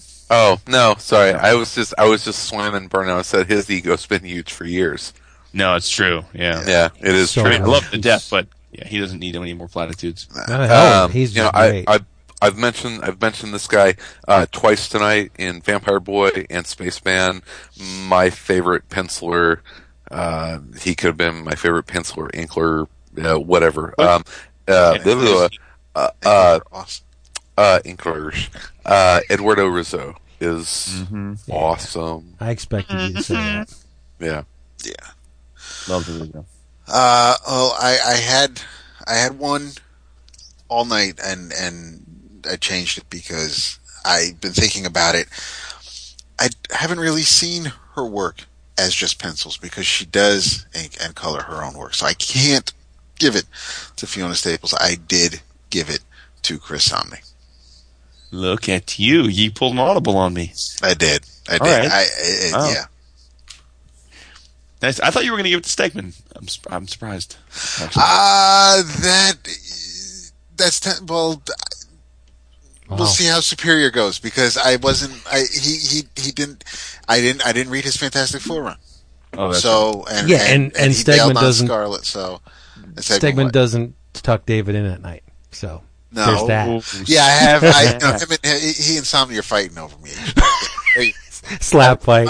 There she went. It's mine. So yeah. So there you go. this is I, I agonize over this one each year. I mean, because again, you know, it's like I mean, this is to me like this is the this is the ultimate. You know, I mean, we the art is the the art is the is what makes comics comics, right? I mean, like the you know, as, as great as the writing is, it's the it's the, it's the illustrations that make comics special. So, um, but uh, Jim Cheung only did one interior issue this year, so I couldn't vote for him as much as I wanted to, or I would always look to.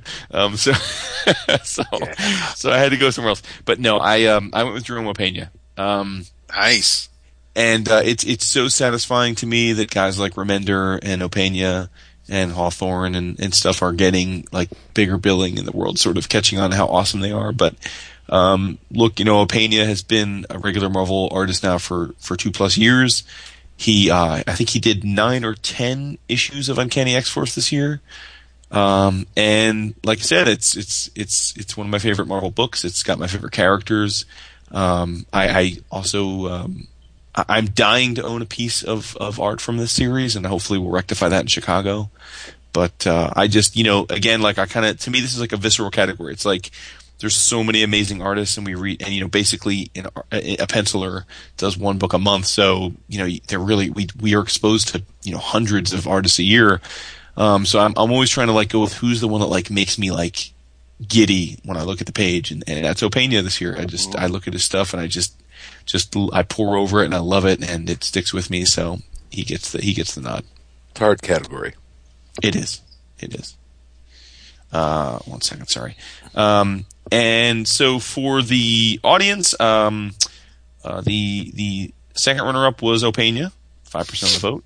The uh, runners up tie was uh, Chris Burnham and Fiona Staples, and the another back to back winner, a repeat performer, um, with sixteen percent of the vote, Poppy Capullo of Batman fame which is uh, hugely deserving. I think a couple of us voted for Capullo last year. Two or three of us did.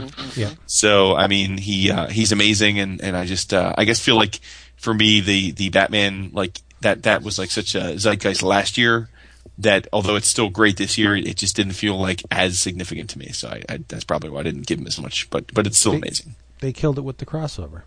Mm, Yep. Yeah, a little bit. But but that's no slight on Capullo what he's doing. No, of course not. Yeah. Yeah. And Chris- uh, you know, uh, I I need to send out an, op- an honorable mention because I think there's a guy that absolutely came into his own and will look back as you know, it's like wow, he really this was this was him coming out a, as a force, and that's Mike Huddleston. Yeah. Yeah, definitely. Huge, Yeah. huge year for Huddleston, No and question. Yeah. don't he needs to be mentioned in in, in the in the end of year wrap up. Um, Let's find a way to put Butcher Baker into my my categories. I didn't really know how to categorize it, but I Yeah. yeah yeah. Yeah, but he, man, he leveled up big time this year. Um, one of Chicago's own.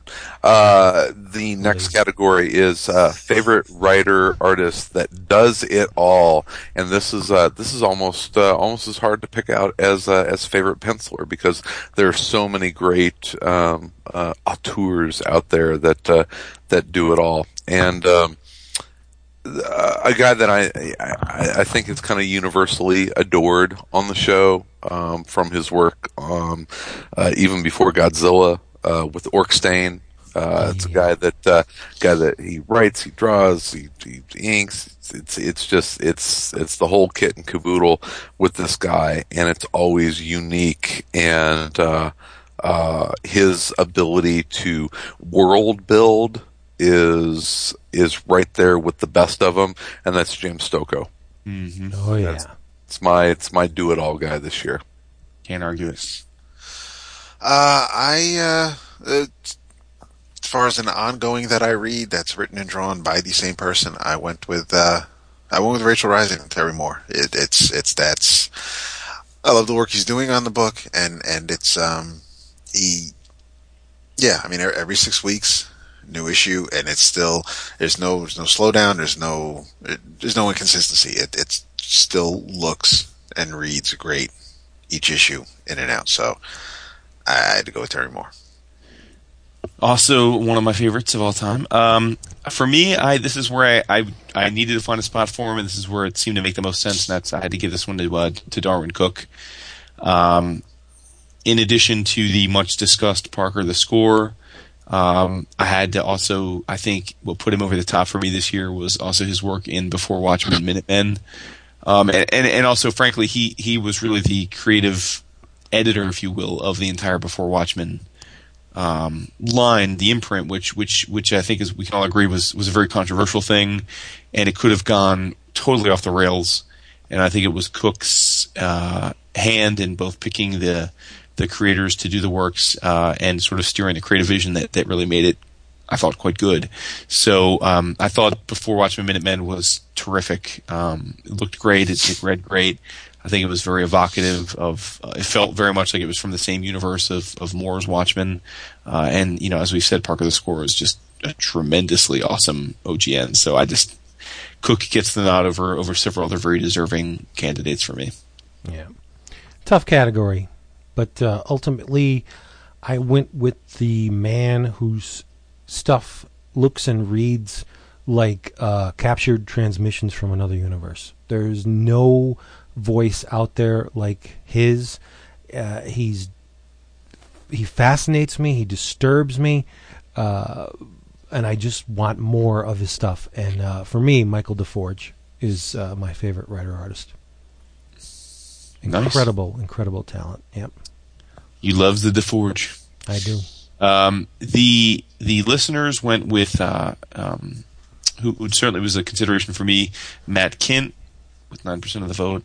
Um, tying as a runner-up with thirteen percent of the vote was uh, Brandon Graham and Terry Moore. Uh, and the winner, again, another repeat winner. We're getting into a long list of repeat winners here. Back to back years for uh, our buddy Jeff Lemire. Uh, so huge congrats to him on the win as well as repeating. That's uh, impressive considering how many other guys are are sort of do it all, and, and he's managed to win the category in two two years straight. So huge congrats to him. Oh, my favorite new comic that Oh, started yeah. in 2012. It's uh, I mentioned it earlier. It it it it really is. It, it's Archer and Armstrong.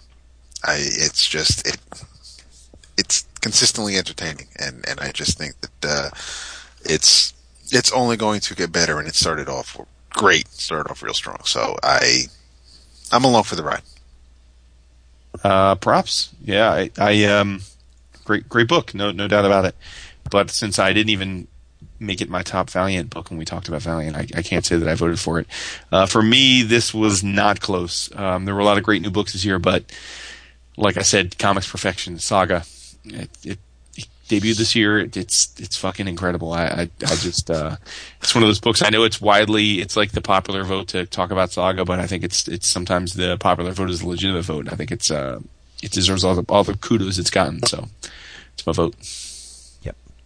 My favorite book, favorite new book, uh, is Profit. Uh, for all the reasons Jason detailed a couple of minutes back, it's just fantastic and wholly unexpected. Yeah. Never thought, never thought they'd be able to pull anything off like this with Profit, But Yeah. it's a it's a great book. Yeah. Sure. Yeah, Archer and Armstrong. It's awesome. Yeah. it is. It's I've, I've loved every issue. It uh, it harkens back to the uh, to the original uh, series, which was it's you know something that a lot of people hold in, in high regard as they should. But it's a it's an updated modern view. It's funny. It's exciting. It's it's uh, adventurous. It's what comics should be. And uh, yeah, some some good competition. There was some good series, good news series out there. But uh, yeah, I found myself kind of grinning ear to ear as I was reading that this year. So Nice. Uh, and I and I already gave Revival an award. So That is true. Uh, Hawkeye and My Management took home the second place runner up tie. Uh, Manhattan Projects was the runner up with uh, a respectable 9% of the listener vote. But the runaway winner here, 46, 46% of the vote, no surprise, uh, BKV and Fiona Staples Saga. Uh, and uh, talk about how, how quickly we forget. Um, Daredevil and Animal Man were the uh, tie for first place of this category last year. So, Nice. hmm They do love their Jeff Lemire, don't they? we love our Jeff Lemire. Well, yeah, yeah, well, yeah you know what I mean. Yeah. So, favorite writer. Now we're getting into the really hard ones. I mean, uh, I I changed my vote on this like five times. I and I even put on Twitter today that I was still not sure who I was going to vote for. It's it, this is this was a tough one for me. Um, but uh, you know, at the end of the day, when the proverbial dust settled, I gave it to Jonathan Hickman. Um, and again, I think there were a half dozen guys that I could have easily made a case for. But for me, it came down to a combination of the the more distance I get from the end of his Fantastic Four and FF run, the more I think genuinely is deserving of consideration as one of the best FF runs of all time, right up there with Byrne's run behind the Lee Kirby stuff. Um, I think it was fantastic, and it stuck with me. And I remember reading it like it was yesterday, and it's been eight or nine months. So I, I combining that with Manhattan Projects, which, um, although it seemingly was like the the bridesmaid in a lot of categories for me, I didn't vote for it directly for anything we've talked about, but it was like second or third in a lot of categories. Um, and, and I just think it's terrific. And then you just throw on top of that secret and uh, I just, I think, uh, I just have to give the slightest of edges in terms of writing this year to Hickman. Um, and you could have picked another five or six guys, and I wouldn't have argued, but he gets my vote. Hmm. I overwrote my initial choice a number of times, and then ultimately settled on that um, first uh, person that popped into my head when when thinking of uh, my favorite writer. He is also the man responsible for creating my favorite cast of characters. Oddly enough, uh, it's Daryl Gregory, the writer of the Planet of the Apes ongoing for Boom. Uh, I think uh, I don't. I, I'm confident this is not the last time you're going to be hearing that name thrown around on these eleven o'clockers. He's he's just so damn good. Yeah. Um, th- there's a very very short list of writers that uh, don't um, don't screw up, um, that don't uh, uh, don't put out work that that leaves you kind of scratching your head and saying, "Ah, mm, that may have you know should probably have been an abortion." Um, there's and, and and that's what I mean. There there's a lot of work that goes out there. It's like okay, you know what? It's you know, Morrison. Morrison is a writer that um, you know what? Yeah, uh, valiant attempt. Probably shouldn't made it to to print. Uh, It's it's glad to see you experimenting, but you know sometimes things need to stay in the lab. there's very few writers that um, consistently everything they put out is is fit to print. Um, Alan Moore is one of those guys. Uh, in in you know today's comics, I think Jason Aaron is one of those guys. Jason very very rarely takes a misstep. Uh, my favorite writer and a guy that um, you may not like everything that he puts out, but there's always a plan. It's always well thought out. The dialogue is always impeccable, and it's it's always quality, and um, that never ever changes. Um, and he's unique. His his voice is whenever you read his comic, you know he's reading that you are reading one of his comics, and that's Brian Azzarello. And he is he is I think uh, by today's standards he's he's at the mountain. And and and all due respect to, to Jason with, with Hickman, um, Hickman's great. His highs are really high. Hickman still takes the you know he uh, takes the occasional tumble, and that's because he's a risk taker, which I absolutely adore. But Azzarello very very rarely ever stumbles, and he didn't stumble this year at all. Nice. Uh, I um, I went with the guy who uh, finished up, concluded his Punisher Max run. He uh, finished his Incredible Hulk run. He is writing Wolverine and the X Men. He just started writing Thor: God of Thunder. Uh, everything that I've read by him has been solid, and, and that's Jason Aaron. Yeah. And yet you didn't mention his best work. Because I I know, I'm just teasing you, but I'm saying first- it's like I know, you that's- for him, it's like I- it's yeah. it's like The just magnum Marvel opus. work, but it's like, but yeah, I know, I, I, I know, Scalped is is a big um is a big mistake in in my uh I I I have the first trade. It's something I would like to go back to, so I'll. I'll Aaron, Aaron, I'll- Aaron, Aaron's, Aaron's scalped is like Azzarello's hundred bullets. It's Yeah. once you read that work, you understand them as writers that much more. And Right. yeah, so um, and believe me, Jason Aaron, yeah, it's I'll I'll revisit him in just a little bit. So Well, I, I agree with both of you guys in the sense that, like, to me, Jason Aaron is the the current writer that that is the most like Alan Moore. And and before anyone cringes, like as you uh, people that have listened to the show know, I think Alan Moore is like on his own pedestal. And just, so I'm not saying he's at that level. What I'm saying is in the sense that, like Chris said, Aaron has been able to jump genres and tones. He's done humor, he's done gritty, he's done depressing, he's done you know straight out action superhero, and he's done them all well. You know, and, and that's that's a rarity. Um, the reason I, I and I think I voted for him last year. Um, I just I, I didn't. It's kind of funny that David didn't mention Scalped. The reason I didn't vote for Aaron this year is because I didn't really read a lot of the stuff that he did this year. I didn't read his Incredible Hulk run. Uh, I didn't read. Uh, um, uh, I haven't. I, I have all the Thor issues, but I haven't read them yet. So I just I couldn't really give him the nod this year because I just haven't experienced his work. And and I, you know, I just uh, I, I kind of forgave all of these guys, including Hickman and Aaron for AVX. I'm going to assume that that was just a they all basically just just had to contribute to where they could on that one. So, um, but Aaron was one of the runners up among the listeners, as you might expect, uh, with 11% of the vote.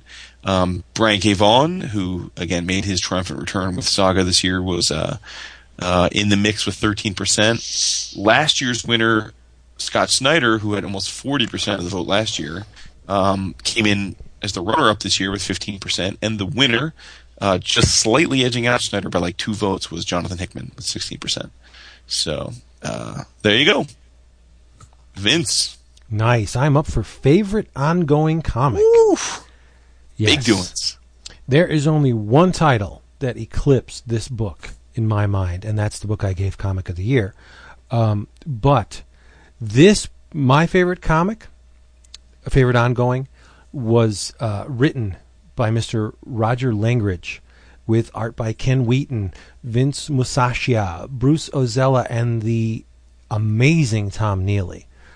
I had to give it up for IDW's Popeye. Nothing spun my head around, uh, tickled the gooch, so to speak, uh, in 2012 like Popeye. It's just, it's a fantastic, amazing book.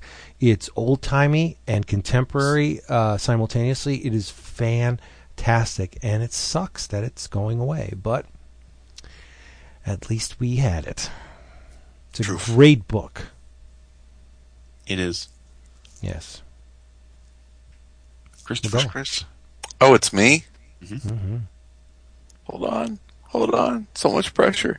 Uh, favorite publisher? Shit. No. Uh, no, no. No. Favorite ongoing comic, dude. oh, favorite ongoing. Oh God, it's getting late. Um, uh, uh, Fury Max. Ah. Okay. Yeah, I didn't know that was an ongoing, actually. That's cool. Yeah, it's well, it ain't stopped yet, has it? Okay. No, No, I ongoing, don't. Yeah. Okay. Yeah. Um, Garth Ennis doing what Garth Ennis does, and that is writing the best war comics out there. And uh, it's uh, it's old Nick Fury banging hookers and recording a memoir of of of him in the Cold War. It's awesome. I love Nice. every every freaking second of it. It's great. Respect. Uh, for me, it's uh, it's Daredevil. Um, hmm Yeah, Waid and and Samnee and and Polito and and it's just been uh, it's It's your shit, dude. yeah. No, I mean it it, it really has just been. It, we've talked about it in the past. It's like there, you know, we we can we can remember all the crap Matt's gone through, and then we can try to forget Shadowland things like that. But this is just been a breath of fresh air, and and it looks great, reads great. I am happy to be reading Daredevil again. Nice. Uh, for me, it's it's it's a it's a comic I also nominated in another category, and that is American Vampire. Um, look, uh, Scalped won my. This was I gave it to Scalped last year. Scalped is over. Uh, American Vampire was my runner up last year, and uh, it gets it this year. Again, I just uh, I love the book so much. Um, it has there's there's nothing I, I there's nothing I dislike about the book. I love the art. Uh, I love the writing. I love the setting. I love the genre. Uh, I love that they they go they do time hopping. I just I think it's it's just amazing, and I I adore every issue. So I had to give it to it. Nice. What did the listeners say? Wouldn't you like to know? Um, so so uh, well the the the time for the second runner up was uh, Manhattan Projects and Profit. Um, the uh, the runner up, which again, much like Scott Snyder, going from first to second in writer, uh, his number one selling comic, Batman, went from last year's winner to this year's runner up. Although interestingly, last year it won with 12% of the vote. This year it was runner up with 17% of the vote. Um, and that's because the winner uh, was Saga with 21% of the vote. So, like I said, Saga is going to be getting mentioned a lot here as we wind wind out the big categories. Christopher, Favorite Nice. publisher? yes, God, give me all the all the hard ones tonight. Um, I don't know. Uh, honestly, uh, honestly, it, uh, uh, you know, Fantagraphics continues to do great original stuff as well as their uh, their uh, collected reprint editions. Uh, it, Image is the the ultimate in creator owned work coming out these days. IDW is putting out um, uh, amazing uh, amazing work uh, from you know both their monthly stuff and and some of the finest art books on, on the market. So really hard choice, but um, you know whenever I thought about it. Really, what is going to fuel this this industry and keep fresh ideas going is bringing in um, new creators, new and unknown creators with great ideas and great talent that are going to continue to bring new concepts and new properties and new stories to the market. And nobody, and I mean nobody, does that like Image does. And they continue to do it year in and year out. So um, I'm gonna I'm gonna go with uh, an oldie but a goodie and and say Image. Nice. Uh, okay, I um, I, I I'm going with the uh, the publisher that I've read everything that they published last year, and uh, and that's the main reason because I really can't say that about any other publisher. Or not that that should make them one's favorite publisher, but I am going with Valiant because they they came out strong, and I I have not been disappointed even when I read a read a title where a character or two annoys the hell out of me. I still am enjoying what I'm reading. So, uh, makes it valiant. Uh, Valiant had a great resurgent year, um, but for me, uh, I got to echo Chris. I, I didn't. I just think I, if I wasn't going to give it to him this year, I don't know when I would ever give it to him, and that's Image. I just think that uh, they fucking had an incredible year. I mean, in addition to the stuff that they they already always put out, like the you know the the evergreen stuff like Walking Dead and Invincible and the like. I mean, they had they got Hickman back with with a bunch of stuff, most notably Manhattan Projects. They got again Brian K. Vaughan back with Saga. Morrison. Morrison. Uh, yep, they got Morrison back. They had, you know, Luther Strode, you know, Chew, which is amazing. They got Brubaker to come over from Icon and do Fatale. They got, you know, the Wild Children. They got Seeley and Norton's Revival. Um, Butcher got Baker. Butcher Baker. They got, you know, Black Kiss 2, which, you know, I, I've, Chaykin hasn't looked that good in, in, in ages. You got Prophet and Glory and Thief of Thieves and Jake Ellis and Savage Dragon and Spawn. I just, Spawn. to me, I said Spawn. I just said Spawn I know. To- I'm just to- echoing it. to me, it's just in terms of breadth and depth and and and like an all star cast of creators you'd you'd want to read them do anything. I just uh I don't know. To me, this was an image year, man. They just they crushed it, and then they topped it all off at the end of the year by True. I forgot about that. They No, topped it all off at the end. yeah. I said, I, yeah, I don't know. Did you get too drunk to hear me? Um, they topped it off at the end of the year with a cherry by Hiron Ron. So you know, Yeah. Yeah. But man, It's a hell. It's a hell of a cherry. yeah. I broke with tradition this year. I think I have voted for Image every year since we've begun this thing. Yes. Yeah, you I'll can go back and yeah. you can go back and check. vote for not vote for image of the year. They not deserve gonna it. go Go back ahead. and check. Yeah, I did not go with Image this year. I went for the publisher that wowed me the most uh, over the course of the 12 months. That was 2012, and I gave it to IDW. Yeah, I can see it. I can see it. not only for their magnificent artist edition Yeah. series, their Craig Yoe series of archival horror and uh, other comic reprints. Um, and come on, let's not. I'm not going to mince words. Not the least of which is Popeye. Uh, Popeye was a big deal for me last year. It, it, it's an amazing comic. I gave it for Mars Attacks. I gave it for James Stokoe and the Godzilla Half Century War. I gave it for the uh, the Godzilla ongoing and Kiss and the Transformers. And it, they just put out books that I cannot wait to read. They may not be highbrow, but I don't give a shit. They please me. And and like I said, nobody has pleased me more than IDW. Yeah. It's totally Go. legitimate. I mean, IDW had a great year, um, and they were the they were in the hunt. They had seven percent of the listener vote. Um, Marvel had eight percent, which hey, you know, hey, Marvel is cool. Um, Ah. Valiant, Valiant had eleven percent of the vote. Boy, is Uh, that telling when Valiant is scoring higher than Marvel in our listener pool. Well, and let's be fair. I mean, our listeners kind of, you know, our, our listeners are much more diverse. they're their smart. They're smart. We had smart Yeah. listeners. But And, nothing uh, captures and the the- attention like the new. You know, and Valiant was was new last year. the so. biggest runaway of all 27 categories with 62% of the votes. Um, and I think more, almost 100 votes went in its favor, uh, was Image. Nice. So, Well uh, deserved, and, and, yes. and just talking about interesting dichotomy, right? Um, DC won this category last year with 58% of the vote, and they Yeah. got less than 5% of the vote this year. So, DC, you better straighten up, brothers. Well, the check up. didn't clear. That's what happened. Yeah.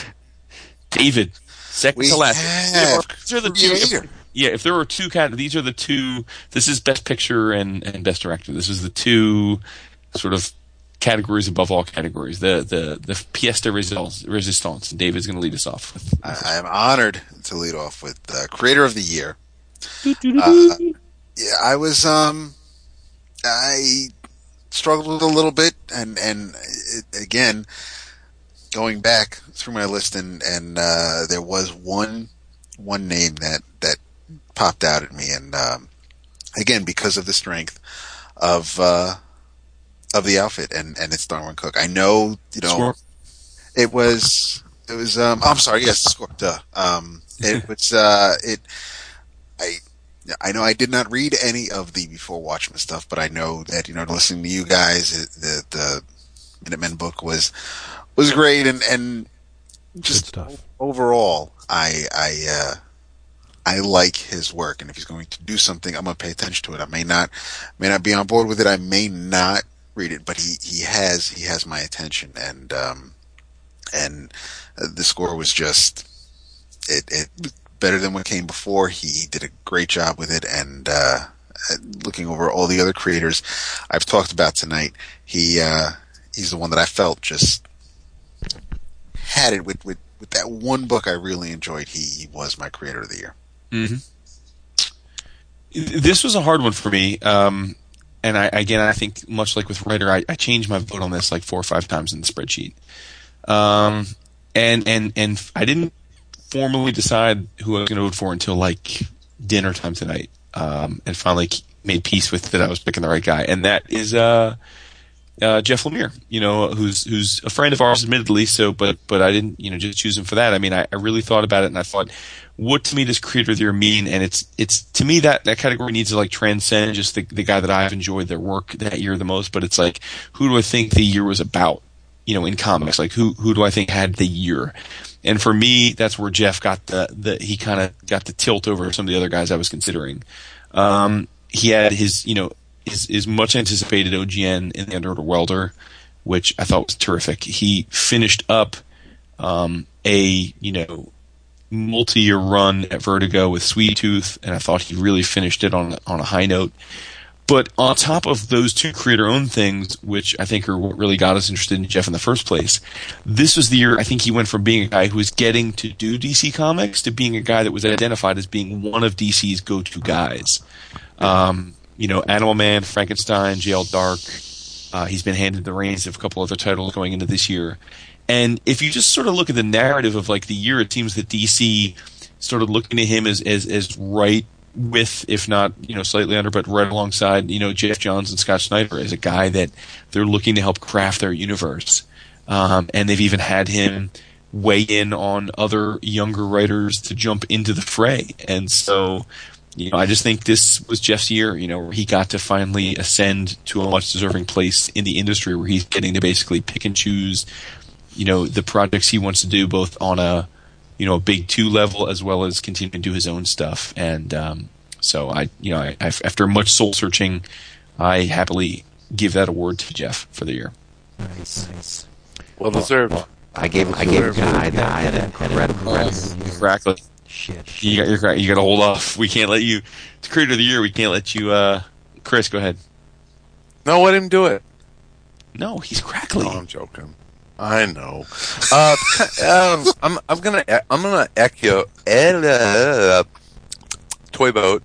Uh, I'm going to echo a lot of the things that you said about Jeff, but with a Marvel creator that we've talked about, um, had um, kind of his magnum opus uh, come to uh, a really fitting conclusion this year. Um, ascended to be one of the go-to guys at uh, at the big two company that he worked at. Um, continues that everything that he writes, kind of like I said about Rizzo, everything he writes, it's got a plan. It's well thought out. You know that um, stuff isn't getting mailed in unless it's AVX, and that would that would be Jason Aaron. Um, he continues to be one of the guys that uh, I hope doesn't get taken for granted because everything he does is good, and so when you when you do that, sometimes sometimes you um, you get taken for granted, and uh, um, everything that Jason works on is is good, and if not great, and and and a lot of the times it's great. So uh, Jason Aaron uh, he's got to win it sometime, so he's my creator of the year. Respect. Am I good? Yep. Yes, very sir. good. Okay. My guy had an incredible year.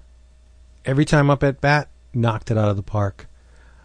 Uh, I voted for him not well as much for the stuff um, he produced, uh, as well as the transformative effect he is having on comics, along with his contemporaries James Stokoe and Michael DeForge. This guy is changing. He's he's capturing attention. He's getting noticed, and his style of storytelling is is is leaving a wake that a lot of people are picking up on. Uh, King City, multiple warheads, Prophet. I gave it to Brandon Graham because um, as far as a um unique voice out there, yeah, he's he's way way way uh, uh, into the stratosphere. This guy, you're going to look back in, in a bunch of years, and Brandon Graham's going to be responsible for a a sea change in the way comics are made. I can dig it. Yeah. Um, our our listeners have a lot of different ways to slice this. Uh, getting five percent of the vote was a three way tie between Mark Waid, Jeff Lemire, and Jason Aaron. Uh, holding down nine percent of the vote by himself, Mr. Jonathan Hickman. Uh, holding down twelve percent of the vote, and again a runner up in this category, just as he was in Best Writer. Um, a- a- having won it last year is Mr. Scott Snyder. He uh, so you know again he's he's still hanging in there as one of the top dogs. He just didn't quite he fell a little short this year of winning the category back to back. Uh, and we had a, a tie actually uh, for first place with 13 percent of the vote, uh, and that was Vince's uh, choice, Mr. Brandon Graham, Yeah, yeah. along with uh, the auteur of Saga, Mr. Brian K. Vaughan. So much love. Um, the the final category, um, the best picture, if you will, comic of the year, the book that we hold above all else for the year. Um, for me, again, you know, I think as as we tallied these votes, I thought it was a great year for comics. I really thought there were a tremendous amount of books. You know, um, uh, in a way, almost a um, a uh, a, a re-energizing year for me. You know, because um, it's probably a year that I read the fewest superhero books of my of my lifetime, and yet I think it may have read the the as many great books as I've read in a long time, at least since we've done the show. Um, but but all that said, to me, I, I didn't really have to sweat this one. Um, it's Saga. I, I have to have to give it to Saga. I just think, you know, again they uh, Vaughan came back with with an idea, and I just cannot wait to see where they go with this. I think he and Fiona are a great marriage artistically, and um, I, you know I don't belabor the point. We we sung its praises all night, but I just I think it's one of those books that deserves the credit it's getting. It's it's that good. It's well written. It looks beautiful. It's well paced. It comes out. I, I just I don't know. I just think it's it's it's like I said, it's comics perfection for me, and I, I I hope it's a I hope we get to enjoy a long run on this. You know, I hope it's it's many years that we're talking about this book. So that's my choice. Yeah. Had my choice not been published, I would be saying Popeye because Popeye's that good. But I can't front the most unique, compelling, uh, just a whirlwind ride, a, a universe unto itself that I want to revisit time and time and time and time and time again. I got to say Saga. Respect, Yeah. respect. And Popeye. Oh boy. Um, man, I don't know. Um, Could this be? I've been, Could, could, I've been, I've been laboring over this one. um, I want to say. It's, saga, saga, saga, saga, saga. Yeah, it's so good. Um, and it is. Um, but I've only had one other person that is not a regular comic book fan come up to me and say, "I got this first one and it's amazing." And it, it, when you when you break those walls and get out of out of the bubble that is comic fandom and are able to touch um, you know to touch on on other parts of uh, of culture that says something to me. And there was a, a- an amazing achievement of a comic that that was produced this year. And it was no surprise because the guy does it every damn time he puts something out. And that was building stories by Chris Ware. Hmm. True. There you go. True. so right. um and I know it's it's it's a it's a snooty it's a it's a it's kind of the the comic snob pick for for best comic of the year, but you know sometimes you're just like, yeah, it's really fucking good. It is. So, The guys at TCJ are proud of you. yeah, ah, fuck you. No, I'm just kidding. I'm I- proud of you too. But Yeah, I, I, I raved about this book.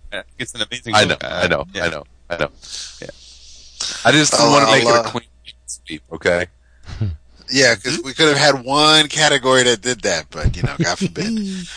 Uh, it's uh, well, my, my my pick is Saga. It's, Yay! it's um, it, it's an absolute blast cover to cover. There's um, I I expect nothing. I don't know what to expect as each time, but it's just it's um, it really does leave so many other books in the dust. It it really just um, it's it's a reason why I enjoy reading comic books so much. Yeah, it's just right, one of those right. things where it it, it it's a sight, and, and no, it really is one of those things where it's like th- this is what I was waiting for, and and it's it's different than other things I read, and I I love it for that, and it's it's just it's a great book.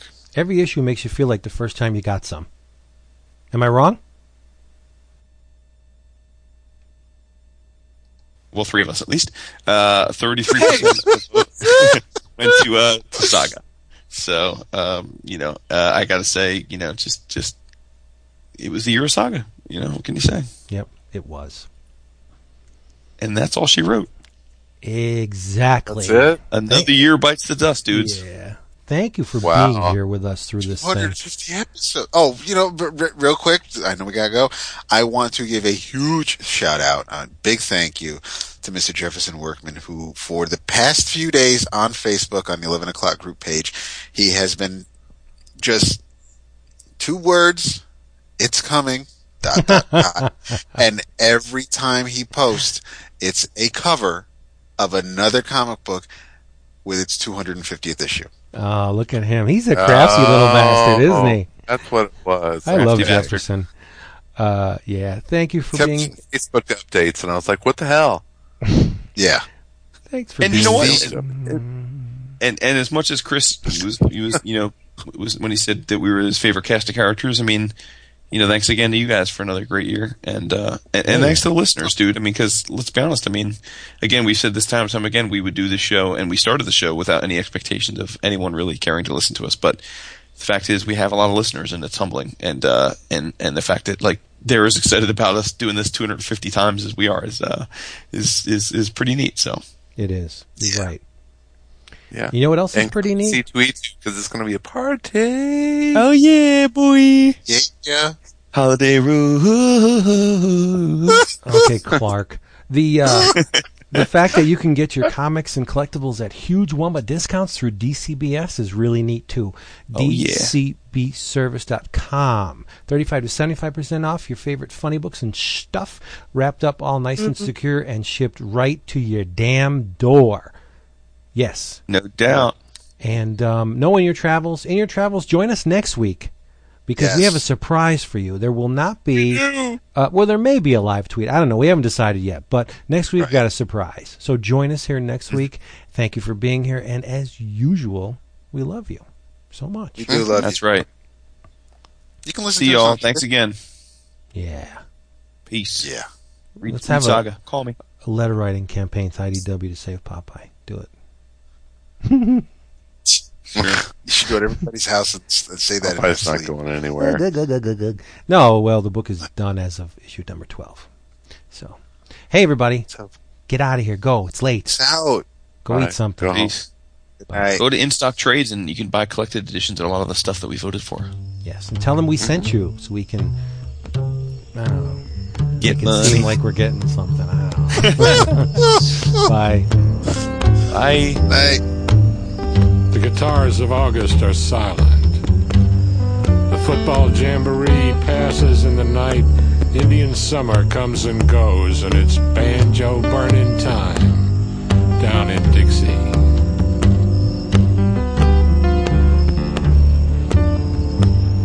We are dinosaurs from the past. Thank you very much, ladies and germs. Now the band is gonna play a little number you're not gonna like titled Papa Can't Fly His Kite No More, 'cause Mama won't give him no tail.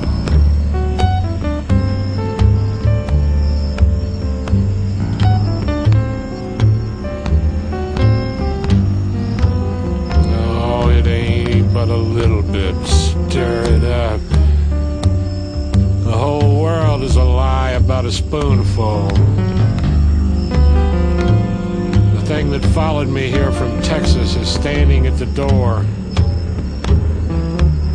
The hook man whispers in the unknown tongue as once again the dreaded predator swings through the trees of my paranoia and out across Catfish Bottom, out where the bullfrog gets his water. The goat boy dances in the mist just over the next gruesome dawn and out on what forgotten morning.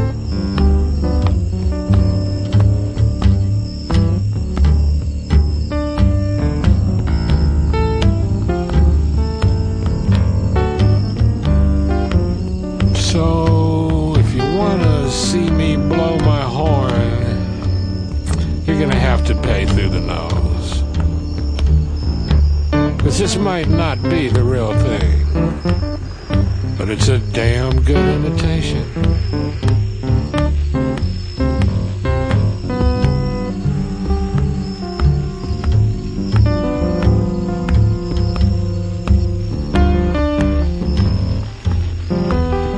Now Step right up, step right up. They're real, they're alive.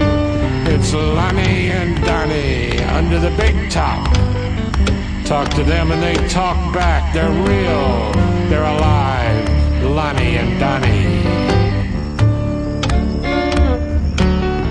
Billy Joe Montana from Butte, Montana. He rides the walls of death.